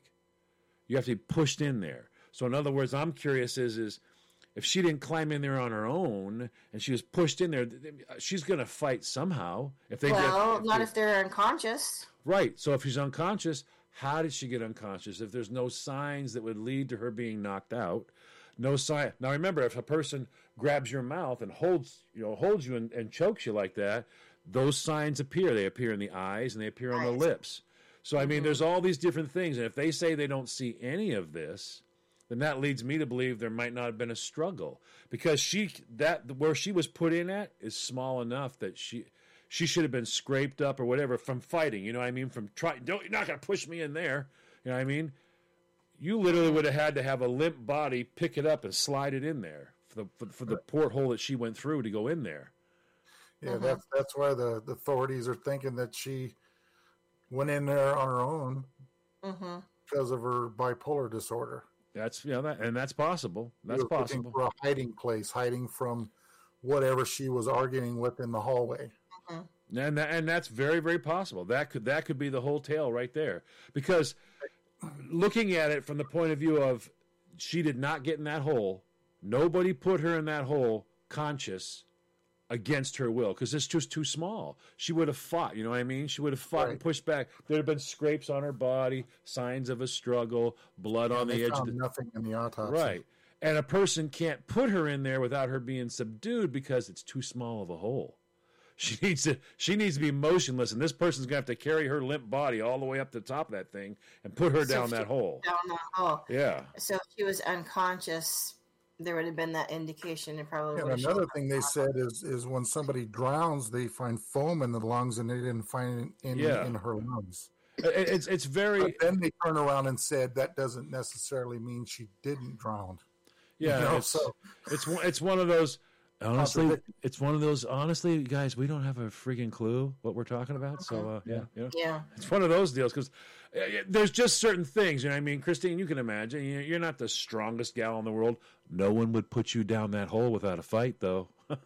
Right. Well, because that's just the thing. No matter who it is, if you're put into a situation like that, what's going to kick in? Your survival, your instinct to survival. It is an innate behavior to survive. Well, yeah. So I mean, there's no way you can put her down that hole without one of her limbs scraping it, uh, a scratch on her arm, uh, a little bit of blood left on the corner of it, and a scratch on her leg where you can match it. Uh, there appears to have been a struggle. You know, but for nothing, that means she went down that tube without touching it, without anything, and she even unconscious, she wouldn't be able to do that because someone would have to hold. Now she's not big, I understand that, but still, hundred pounds of a gangly person has to be held up in the air while you're trying to keep your balance on top of that tank and lowered down into a tube. You know what I mean? And then you have to keep holding her by her arms until she goes all the way in and not scratches the edge. That's way too much. Way mm-hmm. too much to do. So she, I think Jeff might be, you know, I think that idea might be right of where maybe I see the argument, right? Because I believe I see an argument. But of course, bipolar is an, is an unusual thing. Bipolar, you could she could literally be arguing with a demon on the wall who is, you know, threatening her or whatever, and she's afraid to get in the elevator because he's, you know, whatever the argument is, she can make the argument, you know, transpire in, in her mind. So if she's off her meds, maybe that's what it was. Maybe Oh, she yeah. went in. Maybe she went in there to hide from from like like Jeff said. Maybe she went in there to hide because it was a perfect spot. Well, especially when it's when you're dealing with mental health issues like that, you just don't know like what people how people are going to react if they're coming off their medication and if they're doing it rather quickly rather than you know being weaned off of it Well, yeah, and she's and she's in the, and she's too. in the states, so she can't just go to the go get She her can't medication. just go to you know the, Yeah. the drugstore on the corner and say, "Fill me up, please." She's not going to go to CVS in 2013. You know, I mean? when when But when, the- when they've already got drug issues in the in the United States and they're pushing it hard, she can't go get it. So And then Jeff, wasn't it like the next day she was supposed to be leaving to go back home? The the day that she Uh, died, or the the the day that they uh, thought that she had. I had believe died it was. Yeah, the she ended up missing the day before she was supposed to check out, something like that. Yeah, that's the what it was. evening prior was to supposed to- checking out is when she disappeared. Yeah. Yeah, because I thought that that's when she was going to be making her way back Oh. home because she just was coming down to California to do like a little vacation getaway type of thing. So yeah. So overall, what do you think that people? Why do you think that people are drawn to that specific location and that hotel for either?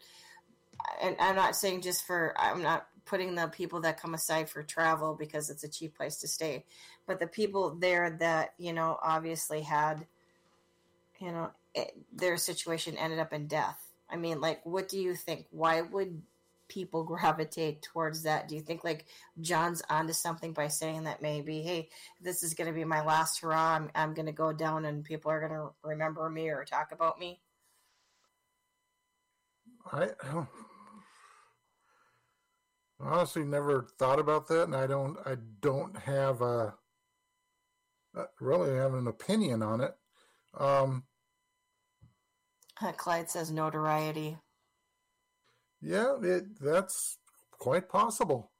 hmm You know, yeah, like John said, you know, you you whatever you do there and it ends up in your death, you're going to end up in the headlines and you know in in uh, that hotel's history forever. Yes. well, I, I was I was nothing to anybody while I was here. At least I'll be something to somebody when I'm gone. yeah. That type of that type of a Mentality? Well, it's not only that, it's not like a mentality. It's hard to say, but people are when a person reaches that point, it's not a standard rationalization. It's a No. whole. It's a whole different thing. I don't claim to understand it, but I mean, it is not. You got to remember, this is somebody who has decided ending their time on this earth is mandatory. It has to happen, which is not a, which is not a standard you know thing that we think about every single day. But they they it's so bad. I I have to end it right now. And they may feel that you know, and that just to me, it's just an, an idea. I mean, they, they may feel, hey, I was nothing to anybody while I was here, so I'll do it there. That way, at least I'll be someone, you know, to somebody. Might just be a Mhm. statistic, but at least they'll remember me now. Yeah. Kind of like Ralphie and Christmas story. Well, when I'm blind, they'll remember then. Yeah, that's true. Wait till they get a load of me. Yeah. yeah. oh no, he's lost his sight. Oh, where did we go wrong? You know, that, you know, yeah, but but people, kids do it. We, we we do it as children. We think that way. So I mm-hmm. mean, you know, you never know. I mean, and plus, once a person has decided that that's it, I mean, there's no more normal. I say normal because not that we're all normal, but there's no more normal isk type of. Uh, uh, of, of like really, uh, you're, you're you're planning on going and ending your own life, so you're you're on a different plane in thought. In other words, I should say. So I'm not disrespectful, but they're just not on the same plane. They're on a whole different plane of thought. You know, speaking of different planes of thought, too, th- this I thought was interesting. Talking about the two uh, serial killers that had stayed there at the Cecil. that one, I'm sorry, I, I I shouldn't laugh, but it's it just strikes me kind of funny because Read you know David put. here you have all these bad things happening, and then you got you know these two serial killers that decide to stay at the hotel for whatever reason. If I knew that place back in the day, I would have booked a few rooms for my ex mother in laws. oh, David. So, mother dearest, have you been to L.A.? No. Well, I booked you a beautiful Here's a place. one-way ticket. I booked you the coolest room in the coolest hotel ever. All expenses paid. Oh my goodness. Uh, David. uh, you know the the hotel. It, it is the lobby is beautiful. Uh, You look at the outside and it's it's nice, but it's not as nice as the inside. So maybe the beauty drew people there. I don't know. I don't know. Yeah, it's it's it's all, all you can do is guess on you know. Yeah. You can Yeah. but it's hard to even guess because you're not. In, you have to be in the mindset of an individual who's decided this is what we're doing today. This will be my one last act. I'm going to do this. See, and that's the thing that I find so funny, and I don't mean ha ha funny, I mean strange funny. To me, it's like yin and yang. You've got these people that are depressed and upset, and you know whatever their their reason is for wanting to say, "I can't go on another day," and and they're there to do a specific task, which is commit suicide. Then on the other end of the spectrum, you've got you know these serial killers that stayed there, like Ramirez and Jack Underwood. Well, now those guys, those guys tend to me. Now, when I say this, hear what I'm saying, so you don't criticize. It actually, those guys being there actually makes sense to me, mm-hmm. because if I'm going to be that type of person, I want to be in an environment where nobody cares about anybody, and Skid Row is a great place to hang out because guess what? Nobody cares Nobody about cares. anybody. So nobody's worried about somebody in Skid Row who's, you know, down on their luck. Who's, Mhm. if you see a guy in Skid Row who's got a, a handmade bandage around his arm and there's a blood spot on it, do you hit the brakes and go, do you need help? Probably not. You know what I mean? He, he's just going to wander through the day as it goes. So if I wanted to disappear, I would disappear where I could find my Yeah. victims, where I could find my victims, but also live amongst them because I'm going to disappear because no one's going to come there. And, and if, and if I'm going to have victims, if my victims come from that area, then who's going to miss those victims? Is anybody going to miss them? Well, see, uh, well, Ramirez, he was known as a Night Stalker. He resided there, uh, fourteen dollars per night in the uh, in 1985, according to um, the source that they have out here. In the early 1980s, he killed 13 women and was, you know, able to remain under the radar thanks to the building's seedy reputation and Yeah. the large occupants of transients. Right. Um, I think Amy was the one that told me that he would actually go do his killing, and on the way back, he would dump his clothes. You know, take all of his clothes, strip down his underwear, just keep his underwears on, dump them in the dumpster, and then walk all the way up to the. I think he was on the 14th floor of the building in his underwear, Yeah, and they- nobody said anything because that was like the normal crazy. documentary. Yeah. Yeah. but I mean, but see now, if you're for him, he was disappearing in plain sight. Now, if his victims, Right. if his victims, were, is people look the other way. yeah, hmm he's disappearing in plain sight. I mean, no, no one's gonna. I don't want any trouble, so I'm not going to say anything. I don't have anything to say. I, I don't. I don't need anybody talking to me. I don't want to talk to anybody else. But I mean, also remember, if if his victim of choice, I don't know what it was. Were they transients? Were they hookers? Whatever they were. If if he was into women that are a certain, they tend to have like an age group, uh, certain color hair, something in their brain wasn't like makes. oh, he wasn't. He was just anything, right? No, Richard Ramirez killed men, women, children of all ages. So then he's got a perfect hunting ground right there. He can stay in and amongst the group, and who's going to report him? Who's going to say anything? Who's going to do anything? Nobody. And he traveled quite a quite a distance in some of these murders. I mean, Yeah. one of one of them is in the city I live in. I don't know if you heard about the the victim that had her eyes gouged out, but she lived in the same city I'm in right now. hmm Yeah, I remember in 80, 85 when that, that stuff was happening. It, it Mhm. people were uh, Very afraid. scared. hmm People were afraid because he didn't have a specific type of person he attacked. Right. And I think that made it much Yeah, harder. they, they, they you te- know. yeah, they do tend from you- from what you hear. they tend to have certain like you know there's something triggers them and whatever it is that triggers them.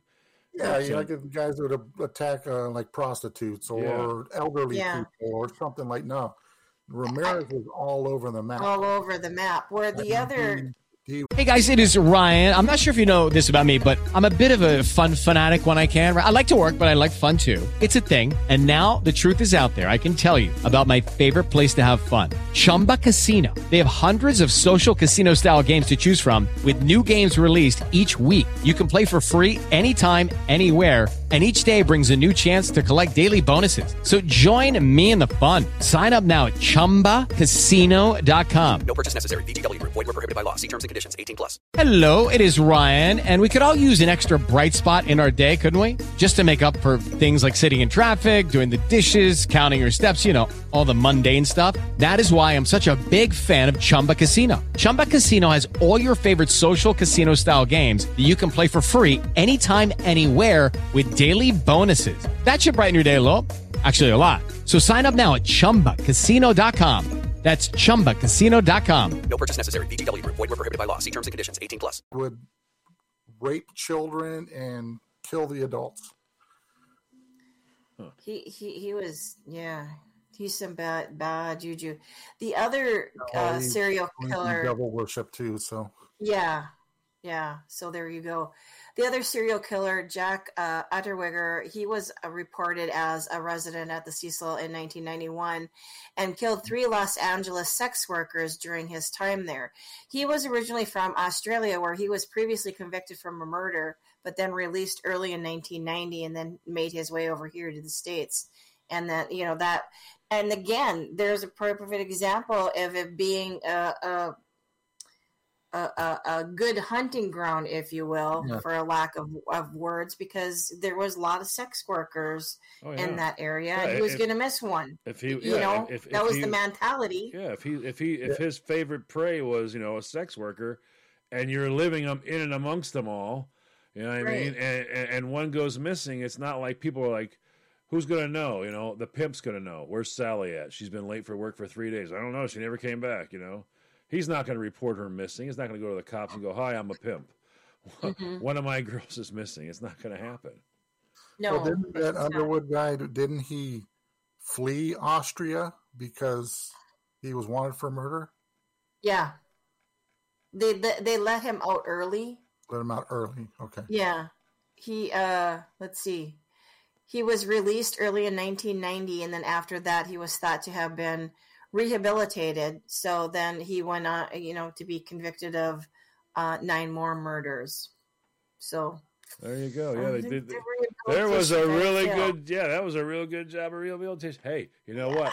If we don't, if we'd only had a wall, huh? hmm Uh, the other one that was linked to, I think, the Cecil is the Black Dahlia. I don't know if we talked about that one too.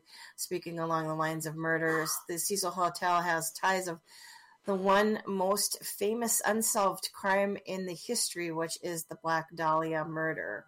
Uh, it was actress Elizabeth Short who became known as the Black Dahlia after her death. She was last seen nearby the Biltmore Hotel before her gruesome death. Crime scenes indicate she was allegedly visited at the bar at the Cecil Hotel shortly before she was killed. Huh. Yeah. Yeah, it was the only time they mentioned the Black Dahlia in the documentary is when they were talking about that morbid character. He had Mhm. a picture of her on his wall. Yeah. Yep. Um, the people that do the sleuthing online, they were saying that the theory about lame, uh, Lam's uh, 2013 death also involved a suspect who had previously visited the Cecil and posted a video of himself with an image of a sh- short, uh, short in the, I don't know what that is, some kind of image that they found in the background. But I thought the Black Dahlia was interesting one because I know that one by itself, um, it was pretty famous for the, the murder and people knowing about that crime. But I didn't know that she, they're saying that she allegedly visited the bar at the Cecil Hotel shortly before she was killed. That I didn't know. Yeah. So all kinds of weird things. Yes, Clyde, stay away from those Ouija boards. he also says that LA is full of bat crazy people. Yo, Popo, I'm missing some. yeah, that, that, yeah, that, that won't Not be happening. LA is crazy. Yeah, that, that won't be But happening. there are there are a lot. There's some people that just stand around in LA that are bat crazy. Yeah, yeah. Mm-hmm. That what's that one street where they're all like, I don't, I don't know what. Everybody's either lifting weights or skating or, or rollerblading. That's that's Venice Beach. That is a weird place. That is just a, Beach? that's just a weird place. That's just a crazy. They call it Muscle Beach. I mean, Muscle I- Beach, yeah. I- we went. We were walking down. I'm like, why are we here? This is just stupid. We want to see No, it. you what do you you want to on the see? Strand. Yeah, I was like, what? What? I don't want to see this. What do I? What do I care about this for? It's just. It was just. It was just. Yeah. It was. Yeah. You have friends that come by to visit. Like, hey, do you know where this is? And I'm like, well, yeah, I know where that is, but I mean, seriously. It's like, uh, wanna do, do you know where I live? I live in Carmel, ding dong. It's way better in Carmel. Let's go back to my place. Are you crazy? The heck you want to be down in L.A. for? It's nuts. No, that's the first place they want to go. They want to go. I want to see the Hollywood sign. You go. It's a really, really, really old, crappy wooden sign. They didn't even. People wanna Oh, see the it. sign up in the hill. Yeah, it's like they didn't even try. It looks like four or five year olds made it with some scrap, you know, pla- pa- pallet wood or whatever. It's it's crappy as crap could be, and it's nailed up to the side of a hill. Come on, seriously? Well, there's a lot of lot of dingbats in uh, in Hollywood. I think Hollywood, oh yeah. yeah, there are. They're walking up and down this. What is that? Is that what's what's the road there? The uh, well, there's several with the. Uh, well, you got you got Sunset Strip. Yeah, you got that's the one, Boulevard. yeah, You got Santa Sunset. Monica. You got Melrose. Yeah, that's all. All that there. All those. All those are all just. It's either, either weird weirdos or tourists. You can you can't miss a tourist, and oh my god, they're just oh my god, look at it, so- they just point at the ground. You're like, okay, yeah, you're. You just told everybody you're a tourist. Take my money.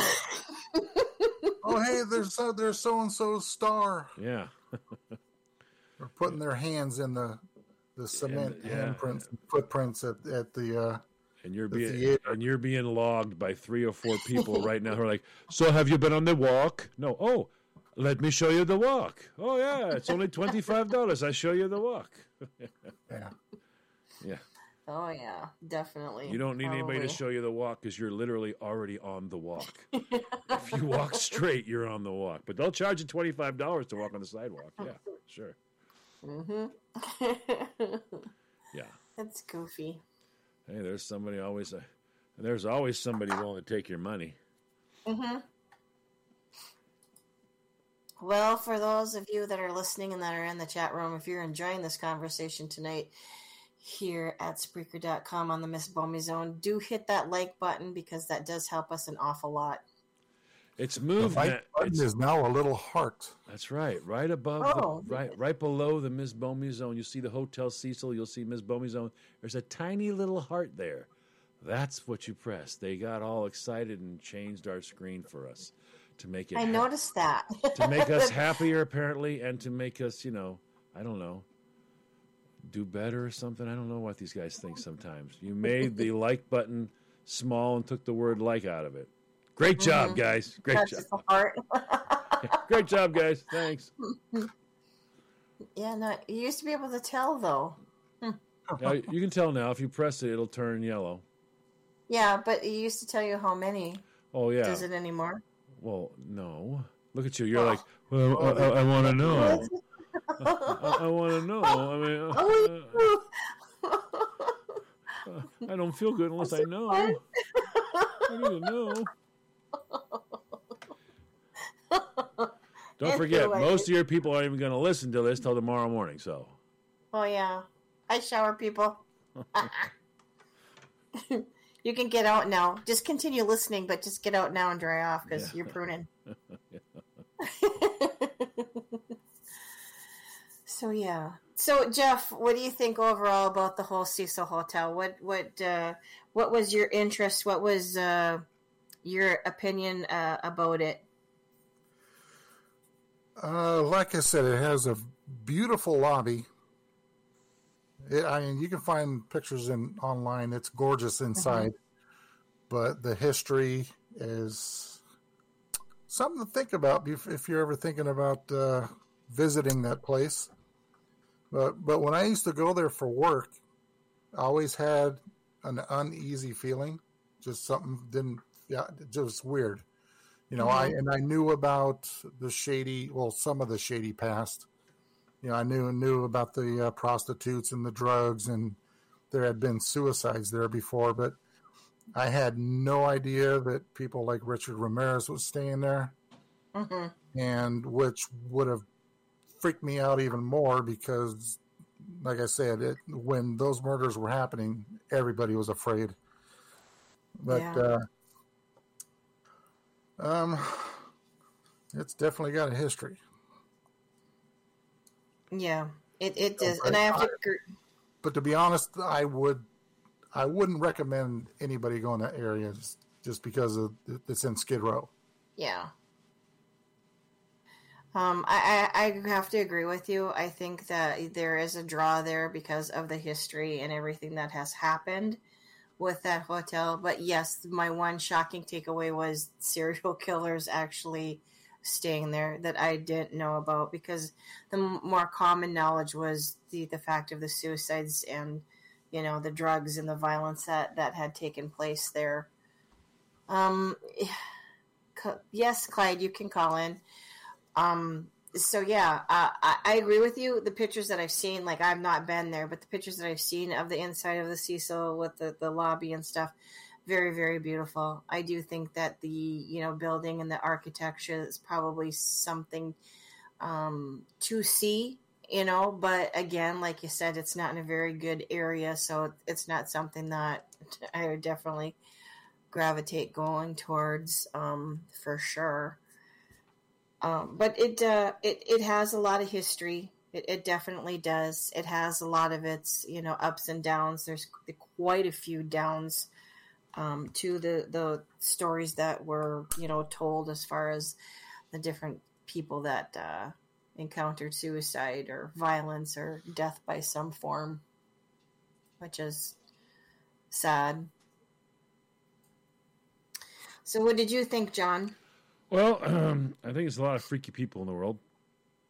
That's number True. one. Uh, I think one of the things that's that's popular for it is now. I mean, uh, when I was in Georgia, we, we took Ray on one of his, his his lovely vacations. We were in Georgia. You remember I was on I was in Georgia, Mm-hmm. and uh, there were people, including my kids, that were going on like uh, haunted excursions. They called them, and I, and I try I try to tell them, don't do this stuff. It's all such baloney.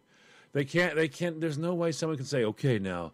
If you get your tickets tonight, I feel pretty comfortable. We're gonna see a, uh, we're gonna see a spirit, you know, and, and, and they get all excited. And there's like, oh, really, guys, come on, these idiots can't, they can't tell you. And they take you somewhere and go, now, if you watch, it's been told that up in the top window, and of course the lady shows up. You know, of course she shows up. I mean, she's actually punching a time clock. This old lady, so you know she's got to get paid. So I Yeah. mean, it, I, I think that's part of a draw now for that place. I think people mm-hmm. would actually sneak in to the Cecil just to be oh, one of the, one of the ones. I was in there. I was in there where where all the hell was and where the death and destruction and the serial killers lived and I could feel their you know they, they people get into that crap. They just get into this. Yeah. I, I think what you got here is you got a, I think you got a story about a place that was in, one area, and uh, some uh, a bunch of suicides happened, and it started to get a name. Started to get a name, and it started. You know, people wondered why do they go there? Well, they, they write about them in the paper. You know what I mean? They get you get it written about in the paper. You know, if you Yeah. if you commit suicide on the, on the on the right side of Skid Row, no one even hears about you. No one even knows your name. But if you do it over at the Cecil, what happens? Everyone knows Yeah. your name. You're you'll, you're going to be in the paper. You're going to be part Yeah. of the Cecil forever. What's tw- Yeah. people in, in 1937 committed suicide in the Cecil, and we just read their names today. Mm-hmm. So yeah, I mean success. You know, I I, I think that's part of one of the things that uh, makes people who want to end it go there because you know what I mean. Like I said before, I was nobody in life, but I'm somebody now. Yeah. And I think the other people, the uh, horrible people, just realized what a perfect spot to hang out. This is my hunting grounds. Nobody comes here. Nobody cares who's here. And if I'm grabbing these people, no one's going to miss them. And look, there's a hotel I can stay at for 13 bucks a night. Holy moly.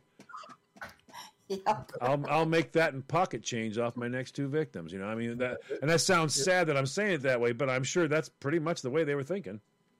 If those walls could talk, I mean, that place has been there Oh. almost hundred years. Yeah, Yeah. It So- probably would have some pretty good stories to share. yeah. So I mean, and I'm sure there's lots more that have even happened there that we never even heard about because it didn't make the headlines. Mm-hmm. To have that much depraved behavior in one spot and that much sorrow in one spot, there had to be more.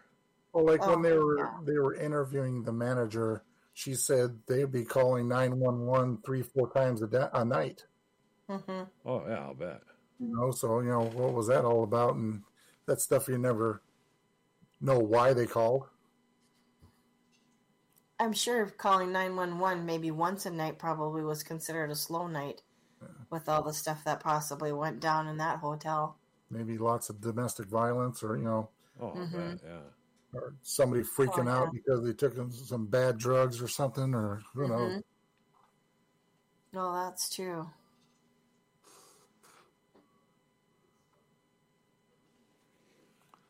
Hmm. Clyde put quite the comment in there. Little Rock Museum, and they have buildings from the old town when Little Rock, Arkansas was first built. Lady gave us a tour, was telling us about the one building and how it was like a restaurant or a tavern back in the day, and it turned around and saw a woman in clothing walking past all the windows, and I had to stop and ask the poor lady, Are there people in that building? And everyone looked at me, and I was like blanking crazy. And she said, Yes, there's people working in that building right now and are dressed in clothing. And I was like, "Thank you." I thought I just saw a go.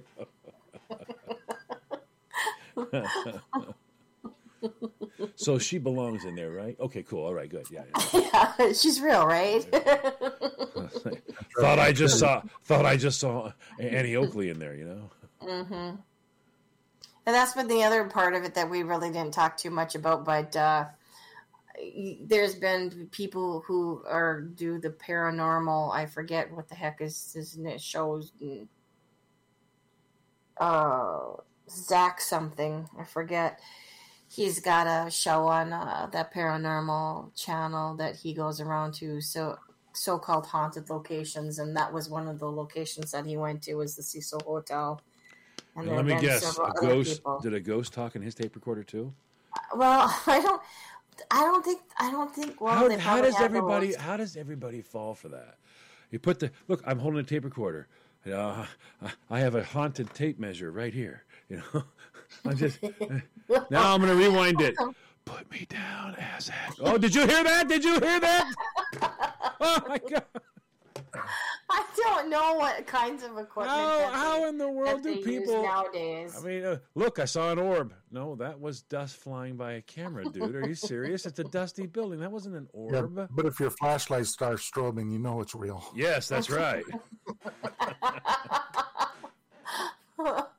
But he kind of opened up the. do- I shouldn't say he kind of opened up the door. But I'm sure there was other people there probably before him that were you know para, from the paranormal community, shall we say, that uh, probably did their uh, what do you call it walkthroughs.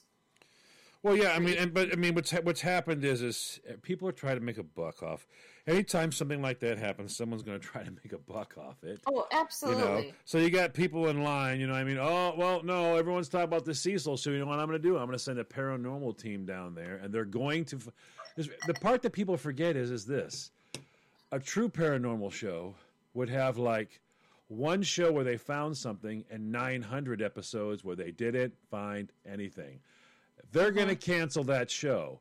So you realize these guys have Step into the world of power, loyalty, and luck. I'm gonna make him an offer he can't refuse. With family, cannolis, and spins mean everything. Now, you wanna get mixed up in the family business. Introducing The Godfather at ChumbaCasino.com. Test your luck in the shadowy world of The Godfather slot. Someday, I will call upon you to do a service for me. Play The Godfather now at ChumbaCasino.com. Welcome to the family. VGW Group. No purchase necessary. Void where prohibited by law. See terms and conditions. 18 plus. Judy was boring. Hello. Then Judy discovered ChumbaCasino.com. It's my little escape. Now Judy's the life of the party. Oh, baby. Mama's bringing home the bacon. Whoa, take it easy, Judy. The Chumba life is for everybody. So go to ChumbaCasino.com and play over 100 casino style games. Join today and play for free for your chance to redeem some serious prizes. ChumbaCasino.com. No purchase necessary. Void where prohibited by law. 18 plus terms and conditions apply. See website for details. I'd better find something on every single episode because you got to sell commercials. And people Mm-hmm. fall for this. It's like, come on. Seriously? really? Come on. Do I, I? I don't claim to know. I'm not saying there's no such thing as uh, as a paranormal. I'm not so you know arrogant that I know everything, but I do know I've never seen one bit of sh- no no shred for many of those wing nuts that are walking around going, "Ah, no, I got it on the tape recorder. Listen, and when I'm listening, I hear, "Get out now." I was like, "Wait a minute, I I just did that. See that? Get out now. I can do that." You're telling me? No, no. I, really, it happened in the middle of the night when I was I was recording something totally different. You know, and you're like, "Oh, shut up." Guy stood behind you and went, "Get out now." I know what happened. Uh, people, hey, hook, line, and sinker. They'll send money in. You know. Oh, let's Yep. see. Clarence says he's made money. Oh, Clarence, that's awesome. Now uh, you're going to have to go bye bye, though, Clarence. Yeah, that's that's really not part of our topic this evening. Thank you, though. this is what happens when you get popular. Ready? Goodbye, Clarence. We'll see you, Clarence. Have a good one. Speaker spam, Tony says. Spreaker spam. He's like, hey, now see now now listen. They don't do that unless you have an audience live. So don't whine and cry because see Oh, you, so you- I had a person you- listening live tonight. Oh, I I'm gonna get a large stick and poke you in the forehead with it. You know that? They're not gonna waste their time going and doing that when you don't have. So if you have an audience I like you've got a lot of people listening right now, they go, "Hey, Yeah. you know what? I'm gonna go spam her channel. Why? At least people are listening to her show." I know. I was just picking. on I ya. just got done saying, no matter what, someone wants to make a buck off it. Look what we have: a topic of Cecil Hotel. And, yeah, and he shot. You know what? I got a shot at making a buck. So yeah, here I'm gonna make a buck off these guys. Yeah. yes, I did get spam twice today. Do you know somebody sent me spam in a can, Yeah, bacon flavor? I know you showed it to me, and then I then I saw your husband hold it hostage at gunpoint, yes. like and, you go and now for it. and now it's gone. yes. it went bye bye. he he wanted fifty cents, or or the spam gets it, and Christine was like, I guess the spam's getting it, because I'm keeping my two quarters. yep. Yep. So Yeah. that's it. Yeah. Uh, anything else that you guys want to add? Oh, I'm just like, you know, uh, when you look at stuff like that, people look at it with an open mind, yes, but also remember, don't jump to silly conclusions. Yeah. Yeah, those vloggers were all over it. Oh, I know. Mm-hmm. They, they, they, they, they lose their. And they just. Eh, what I love is when they start doing the whole, okay, well, well, let's just say, what if? And before you know it, they're down a rabbit hole and they're, no, they're, they're, they're defending their point, And you're like, you said, let's just say, what if? I mean, seriously. And they don't they don't even look at the facts. Like I was saying, all those different scenarios surrounding her going down that little hole. no damage to her body, no scratches, no scrapes. I mean, I'm I'm a strong fella, and if she's only 105 pounds, think about holding 105 pounds of gangly chick in front of you with your arms outstretched so you can get her down that. That's an awful lot. to mm-hmm. make sure she doesn't bump the sides. It's like it's like I'm trying to play operation with her, you know. I'm reaching in and mm-hmm. she's the tweezers, and I got to get her through that little tube without scratching her. Can't scratch her because then there's evidence that she was pushed down there. That's just way too much. I think Jeff's got that. I think he's more right than the rest of the wingnuts were. I think she probably had an episode.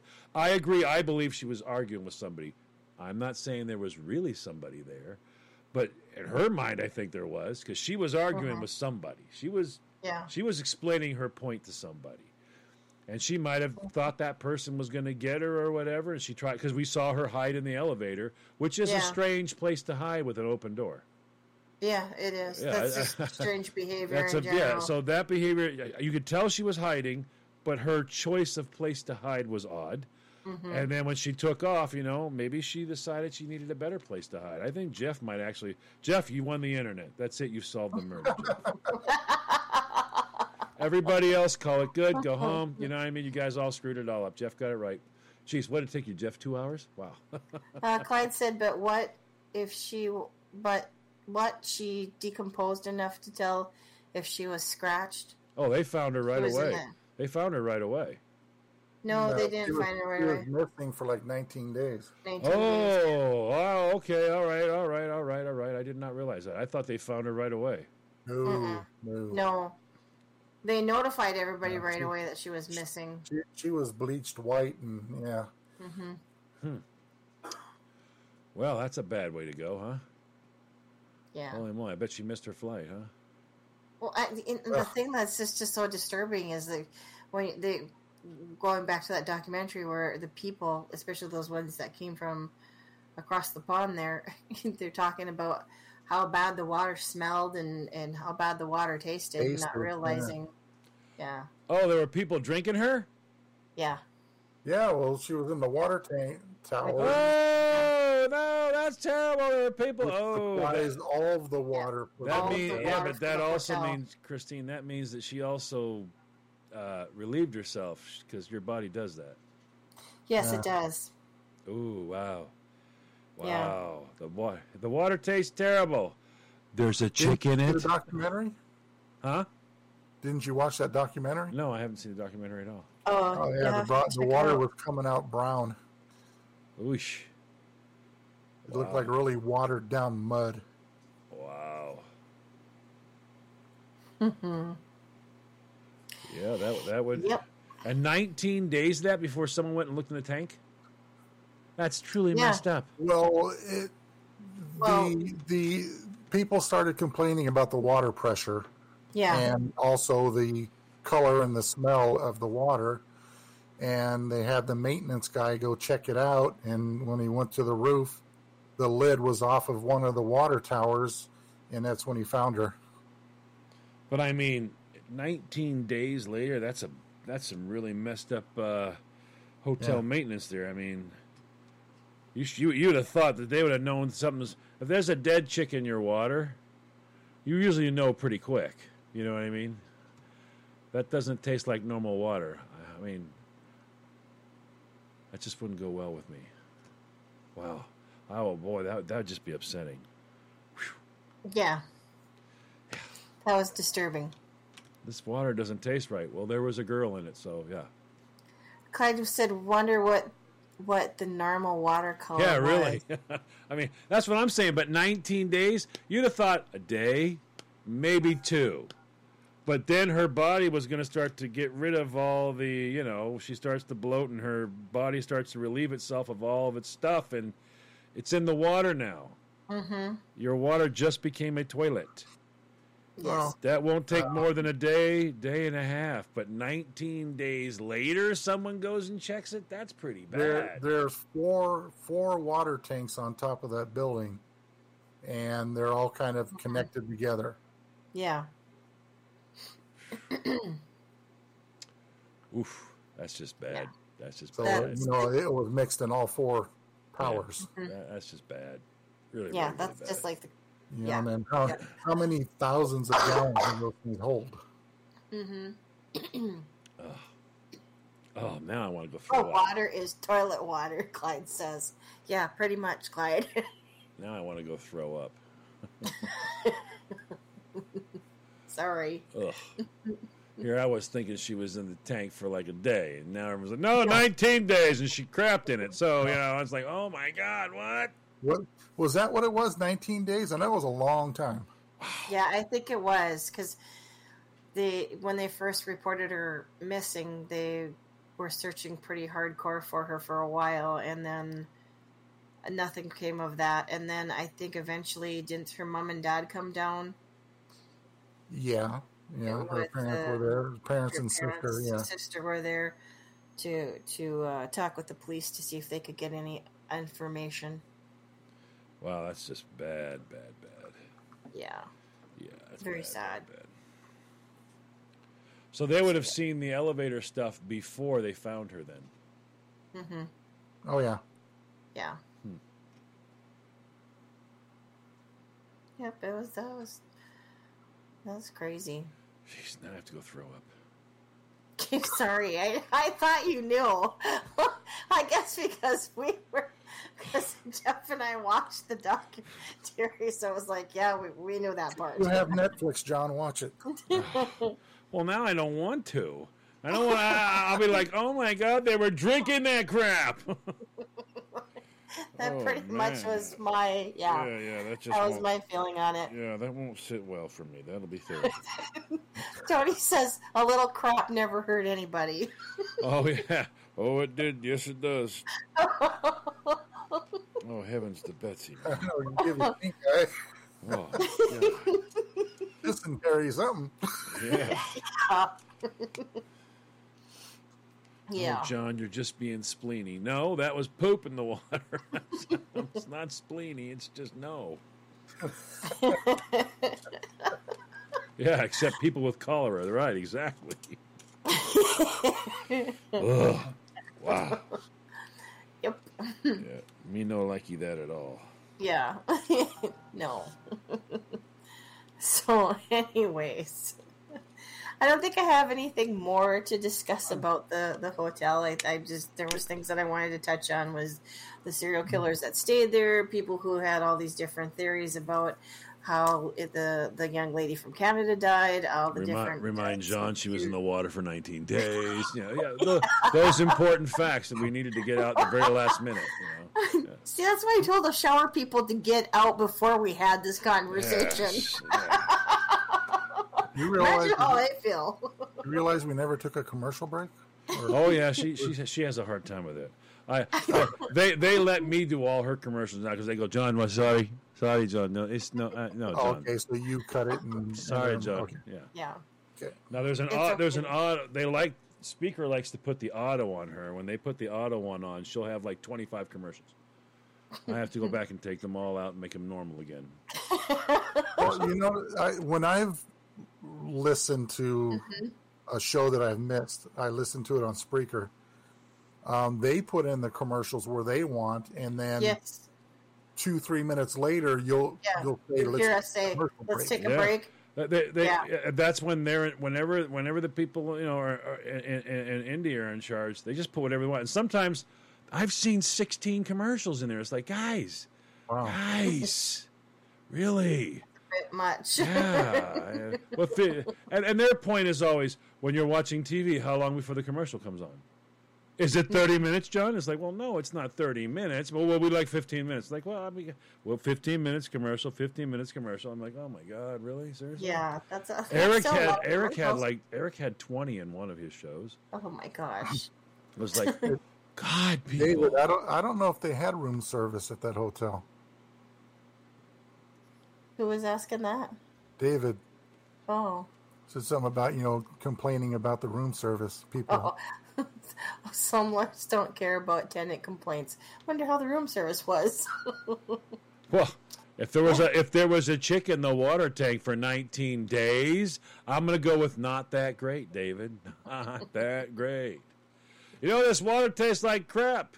19 days later, oh yeah, don't drink that water. Oh, what, what, what? Why not? Because they're scrapping it. Yeah. Clyde says never use John never use a black light in a hotel. oh, trust me, I, I, I I've been known to. Uh, let's just say I, I, I, I don't always bring my own sheets, but sometimes I do.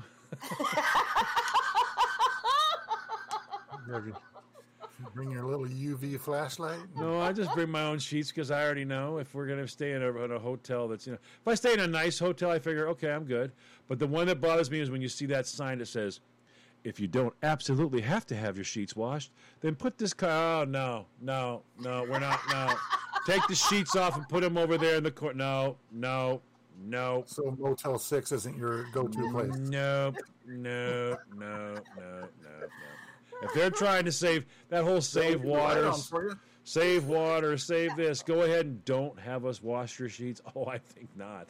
I think absolutely not. Of all the filth holes there are on the planet, a hotel is one of them. So definitely, yes, please. Clyde just called you CSI Solar. I don't like staying in hotels. I know what's going on in hotels. Yeah, me no, me don't like hotels. Don't like. Yeah. Well, People getting drunk, whizzing on the bed. You know, you know all that's going on. You know it is. oh, I saw that first ha- firsthand at one of my Motley Crue concerts because we ended up staying into like a Motel Six or whatever. Yeah, I mean that's just no. It's just not. People are puking on the walls, on the floor. It's like, oh come on. They're like, well, leave the light on for you. yeah, please do because I'm terrified of what's going to be crawling on the floor. The carpet crunches. Oh my god! I mean, you you want to you want to cover the toilet seat with towels because you don't want to get crotch crickets. You know, it's like oh my god.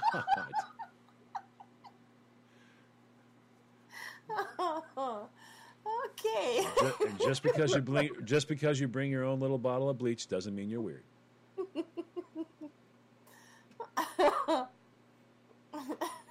Found a dead body, but see, that's my luck. Now, now, now, Chris, Christine. Christine, you remember the story, right? I told you when I got back. Remember, in the middle of the night, I heard that bang, and I sat up and I went, I went and looked around, couldn't find out what it was. And I looked at the clock and went, four fifteen. I went back to bed. Next thing you know, about two hours later, the cops are banging on the door. There was a bullet casing laying outside my door.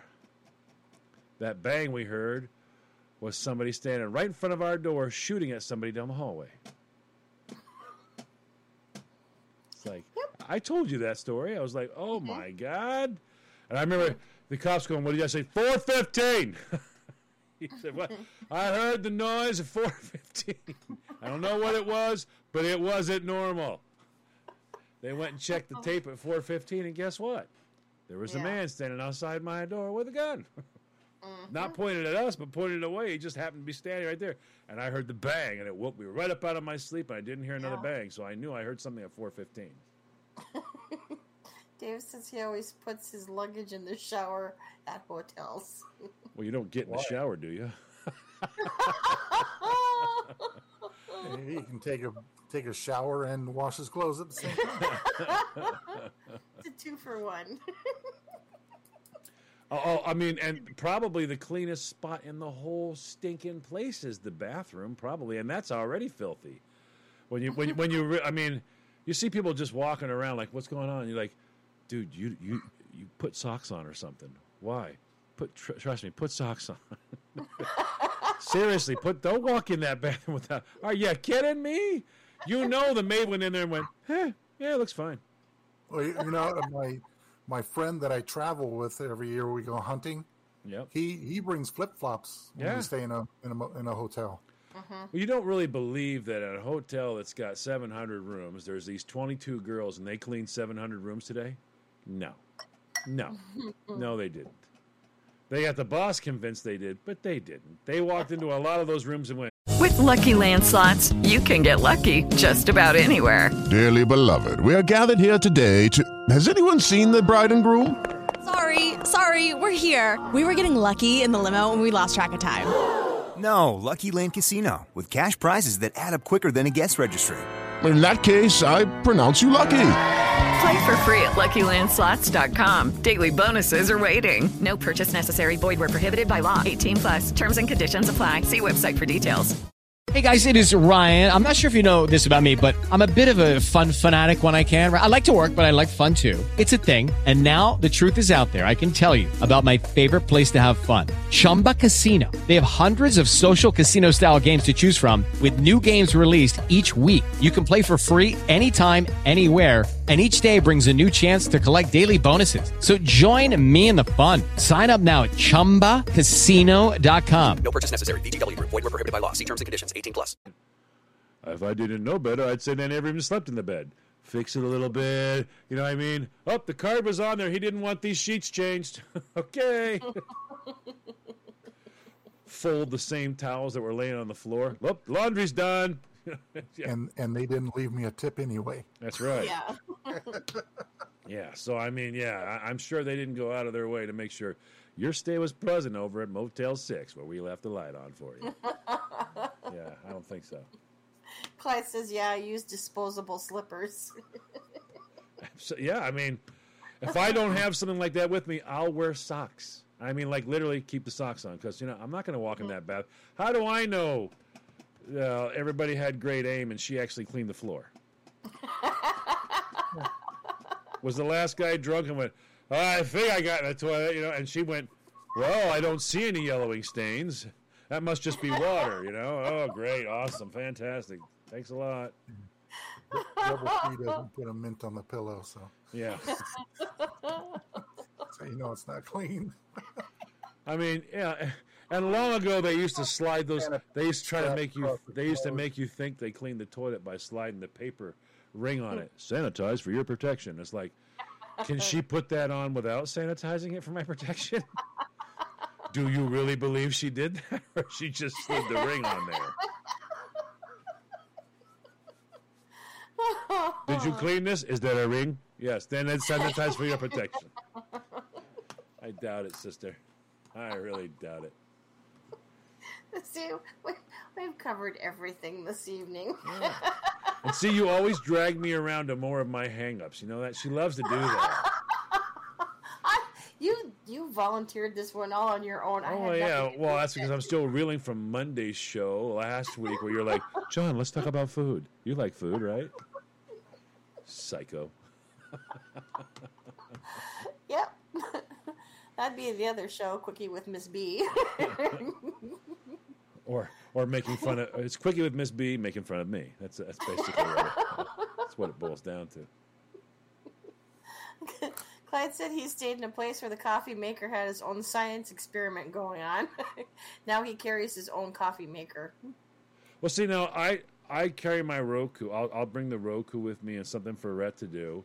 Uh, but like the, as far as the coffee and all that stuff, oh hell no! I'll literally throw one of the containers of uh, instant coffee in there because number one, have you ever taken what they call a coffee?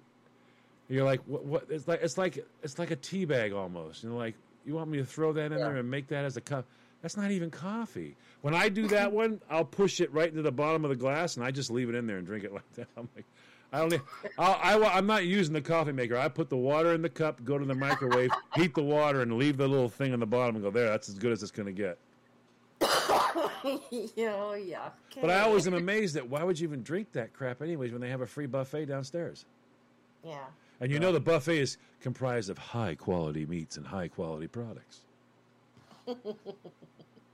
They Sure spare they spare no expense with the butter, you know. look at those pastries. Don't they just look nauseating?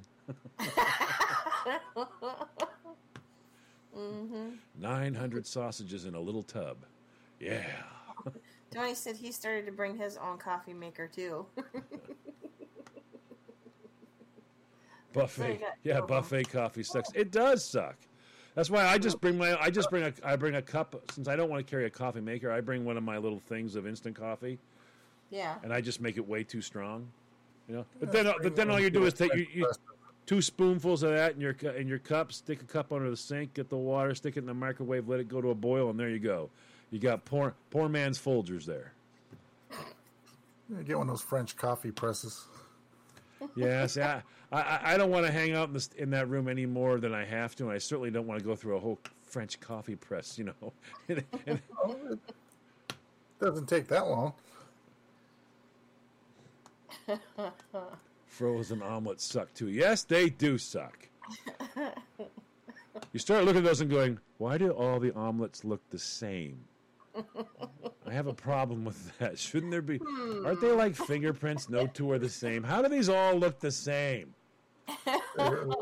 One day I made the mistake of going to uh, Subway and getting a breakfast sandwich, Oh, there's a big mistake. and and the egg was still half frozen. Yeah. Oh, And I love when they do that whole eat fresh, and you're like, did you ever notice that every piece of chicken is the exact same size, and they have these almost kind of like a grill mark on it, and they're all kind of a grayy color, and you're like, Yeah. dude, that's not chicken. Yo, no, our, that's, eat, eat fresh. That's our model. That's not fresh. and you're like, there's certain things they go, well, we don't use processed meats and all that. You're like, you're like, listen, nobody's ever eaten salami and said, I don't eat, I don't eat processed meat. All salami's processed. You kidding me? Yeah, I don't. I, you know what? I don't even think the uh, the Cecil has food. They probably I don't don't. recall ever seeing a place. They, where they had probably food they there. probably don't have food there. A pancake machine in a even in hotel. documentary, the, those people from England said that they uh, had, were going to look for somewhere to eat. Yeah, I So think it's not so, like they yeah. have a little. Well, I'm, I'm sure they did. I'm sure they didn't. You know, they're not gonna. Or you'd have every bum on the planet over there trying to get free food. Yeah.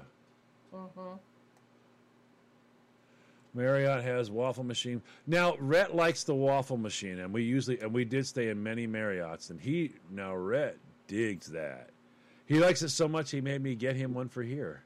He has A little it- machine that flips upside down. yeah, down. he, no, he has one here, and on Christmas is when he, it. yeah, on Christmas he wants his. Now, when you guys come, Christine, whenever there's somebody here, he always likes to do waffles too. He likes to have that. Can we can we make waffles? Well, can we make waffles translates into Dad. I'll watch you do it. Oh, He- coach. yeah, he, yeah, he's real good at. Can we do this? Can we do that? Well, I, I'm going to play. I- I'm going to go upstairs and play games, and I'm going to trust that you'll do it right, Dad. Okay? Now, I'll come back and check as soon as mine's done. So you knock 'em dead, Dad. You knock 'em dead. I got all the faith in the world in you. Start cranking out those Belgian waffles. oh, funny. Yeah, he, he, he had to have a Belgian waffle maker. He want, he wanted it for Christmas. Yeah. So he can make waffles for Christmas, or me, anyways. so that's the only time it gets used is Christmas. Uh, no, he'll have it probably two or three times other than that a year. But he's more of a he likes this. You know, I, I want this. It's like the other day, he walked up to me and said, "I'm going to be needing tacos," and I was like, Yeah. "What? What? I'm I'm going to need tacos." It's like you're going to need tacos. What? Yeah, they, they eat tacos in L.A. I was like L.A. or whatever. I went, "What?" He's like, "They eat tacos in L.A." And I'm like, "What are you talking about?" He's going to need tacos. I said, "Do you want me to take you to Taco Bell?" No, you can make them. I'm like, oh, oh, awesome, fantastic. Yeah, there's more taco stands here than there, than there are 7-Elevens. Oh yeah, so he was. You know, he just decided. He just decided that from now on, I'll be making him tacos now. So he, uh, yeah, he's like, gonna be needing tacos.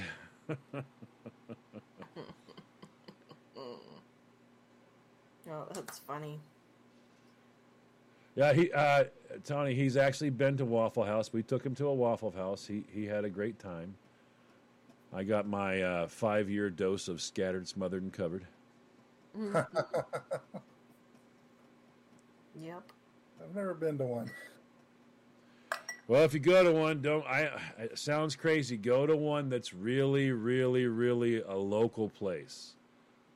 Don't go to one of the fancy ones because then you're not going to get the great experience. Go to one of the ones where all the locals are there. You know what I mean? It's kind of run down looking and all that. That's the one you want to go eat at.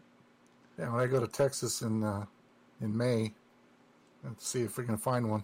Yeah, that's what I mean. Yeah, when I we've driven by them when they look too fancy, it's like no, you're not going to get good food. I want one of the ones where the local guys who lives there is the one who's cooking. Because he's he's Yep. serving he's serving the locals. You go in there, it's nothing fancy, nothing all that, but the food's really, really, really, really good. Yeah, the wa- yeah, eat at the waffle, the awful Waffle House. Yes, IHOP. I hate IHOP. I hate IHOP. I can't stand IHOP. Used to be great, not anymore. It's just horrible. That's just like We don't have one. it's like a novelty place now. I can't stand IHOP. That and I'm about I'm about done with Cracker Barrel too. They've become just too much of a novelty now. You used to be able to go in there and you know, give me a plate of biscuits and a big soup bowl full of gravy, and she'd price it out for you. They don't do that anymore. Yeah, we don't do that. I've done it many, many times. Yeah, we don't do that, sir. Can I, get, can I can get you an order of gravy if you want. And you're like, no, I want a, a bowl of gravy. You have a large pan back there full of it. Scoop some in a bowl, and however many servings that is, you charge that many servings, and then bring me a plate of biscuits. I want a plate of biscuits. That's all I'm going to eat is the biscuits and gravy. I'm not interested in anything else. I can get eggs anywhere. I can get bacon anywhere. I can get a ham steak anywhere. But that gravy is sawmill gravy, and they do a really, really good job with it. And their biscuits are good. I don't care if they're frozen or what. They're good. So I want a plate of biscuits and I want a bowl of gravy. They won't do that anymore. So I'm done with them. Clyde said he loved Perkins when we Per- yeah, one. Perkins was all right. Perkins was okay. They were, they were. I know they're middle of the road, but you don't. That's what more do you want? It's like it's eggs and bacon and toast and friggin' home fries. You just there's not that many ways to make it. You're just hoping to get them where they're tasty at least. The home fries are brown. The eggs aren't always, you know, rubber. You know, what I mean, that's all. You don't like anything, Christine.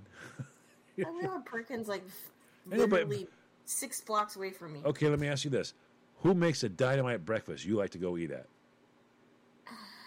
That's what I. That's what I. She doesn't have a favorite restaurant. She- she said- she has to think about it. You know, it takes her a minute.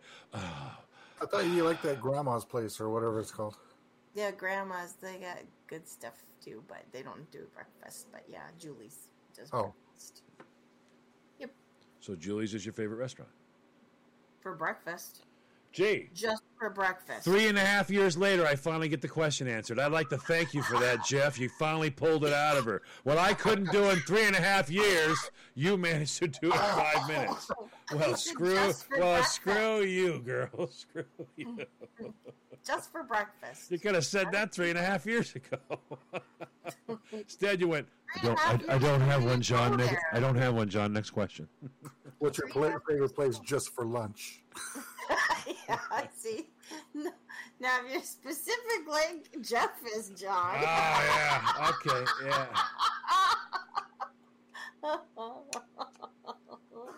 No, they don't do grits up here, but I do my own. I have plenty of uh, white hominy grits here for me because I fell in love with grits. I, I that was just I couldn't believe that dish existed. What a simple little dish, but it was good, very very good. That's what I hear. In Louisiana, oh yeah, I, I, I can do you some brown butter, uh, some some brown butter shrimp over grits. Oh girl, Oof. Oh wow, that's right. Boy, I'm gonna have to make. I'm gonna have to make. I'm gonna have to make multiple meals. All right. Now the shrimp. The shrimp is for you guys, and Christine, you're having meatballs. All right. You don't have to do anything special, but yeah, make sure that when uh, we come Oh, we to got your- we have special things. I have I have Caroline's I have Caroline's album over here, her album here from uh, from we used to use when we made pasta. I have her pasta machine. I had it relined, so we're gonna make homemade pasta on a real authentic pasta machine. Listening to the music I used to listen to in the '70s with her making pasta. We're gonna have fun. We're gonna do it. Eric's gonna gain like Eric's gonna gain like 68 pounds. I know. He's gonna go. He's I got up in the morning and there was an oh. entire tray of freaking homemade goddamn cinnamon rolls in there, and there was homemade bread. And Eric turned around and they're feeding me this crap, and they're in the kitchen cooking, and I'm like, he's gonna come back. He's not gonna be able to get in the seat. She's gonna slide him in the back seat and go. I'll just put the luggage on you. No one will know. Yeah. He also has a steamer slash crock pot. Oh, oh yeah, we'll have some fun with that. Oh, I don't have one by the way, Jeff. I have five now. Oh, geez. Mhm. I have five. Getting ready to do a video on the brand new version two that just came out and it just came into the U.S. and nobody even has it yet. But I have two of them. Because he's special like that. They sent them to me. Yes. Yep. From France. I got them from France. I didn't even know those guys were in France. she calls me, uh, Monsieur, mi, mi, Monsieur Stalimin. Like, uh, who the hell is this? My name is Fifi. Okay, Fifi. Well, I think that we've covered uh, quite a bit of the topic on the Cecil Hotel tonight, and, and of course, food too, because we always veer off. Our show. Yeah. So I think that's it. We'll probably uh, wrap it up then. Jeff, thanks so much for joining us this evening. My pleasure. That was fun to hear about the, the hotel and uh, and uh, your take on it as well. John, thanks for Being a zipperhead. and Thanks for being a zipperhead, John. Thanks everybody that listened to us this evening live and those that will listen to us in podcast. Uh, thanks everybody that joined us in the chat room this evening. If you see right there, uh, Jeff went ahead and put in some of the various websites that you can check out. Um, please do so. Those are some of our friends who have uh, their own um, business and items that they sell on the website. So that's it. And I do want to say on on one serious note in all of this, um, going back to one last thing about the Cecil Hotel with the people who did uh, sadly commit suicide. Please, please, if there's anybody out there that does need help or need someone to talk to to get you through a very dark period, lonely period, whatever stressors, uh, whatever is going on in your life, please reach out to somebody. Please reach out to some of the suicide uh, prevention uh, phone numbers that they have out there on the in the various places that you can find them through websites, through families, through friends. Uh, please reach out to somebody. Uh, get the help that you need to get back on track and to get on with life. Um, it was very sad to to read about all of these various peoples with various ages from being so young and in their 20s all the way up to their 40s and 50s that that did commit suicide. So please please make sure that you uh, get the help that you so need and deserve because everybody's life is worth it. No matter how bad or depressing the situation is get the help that you need to uh, come out of it okay Right. so that's it. Um, come back next week. I think. What do we have for next week? We're going to talk about. She always looks at me when she's got a book. John, what do we have for? Okay, I was gonna say you only got one more topic left. Yeah, and then I got to figure out what we're going to do for April. Um, next week we're going to do your favorite TV characters. Ah, that's right. Favorite TV characters. Um, Jeff, thank you so much for doing that, putting that in the chat room. There is a, a National Suicide Prevention hot, uh, hotline, uh, lifeline that's available 24 hours, and that's 800 273 8255. So that's it. Uh, come back next week. We'll talk about your favorite TV characters. Uh, everybody have a good night and a good week ahead of themselves. And as always, every time that we do one of these topics, please, if you're interested in them, do the research yourself, draw your own conclusion, make your own opinion on it with everything else in life as well. and on that, good night.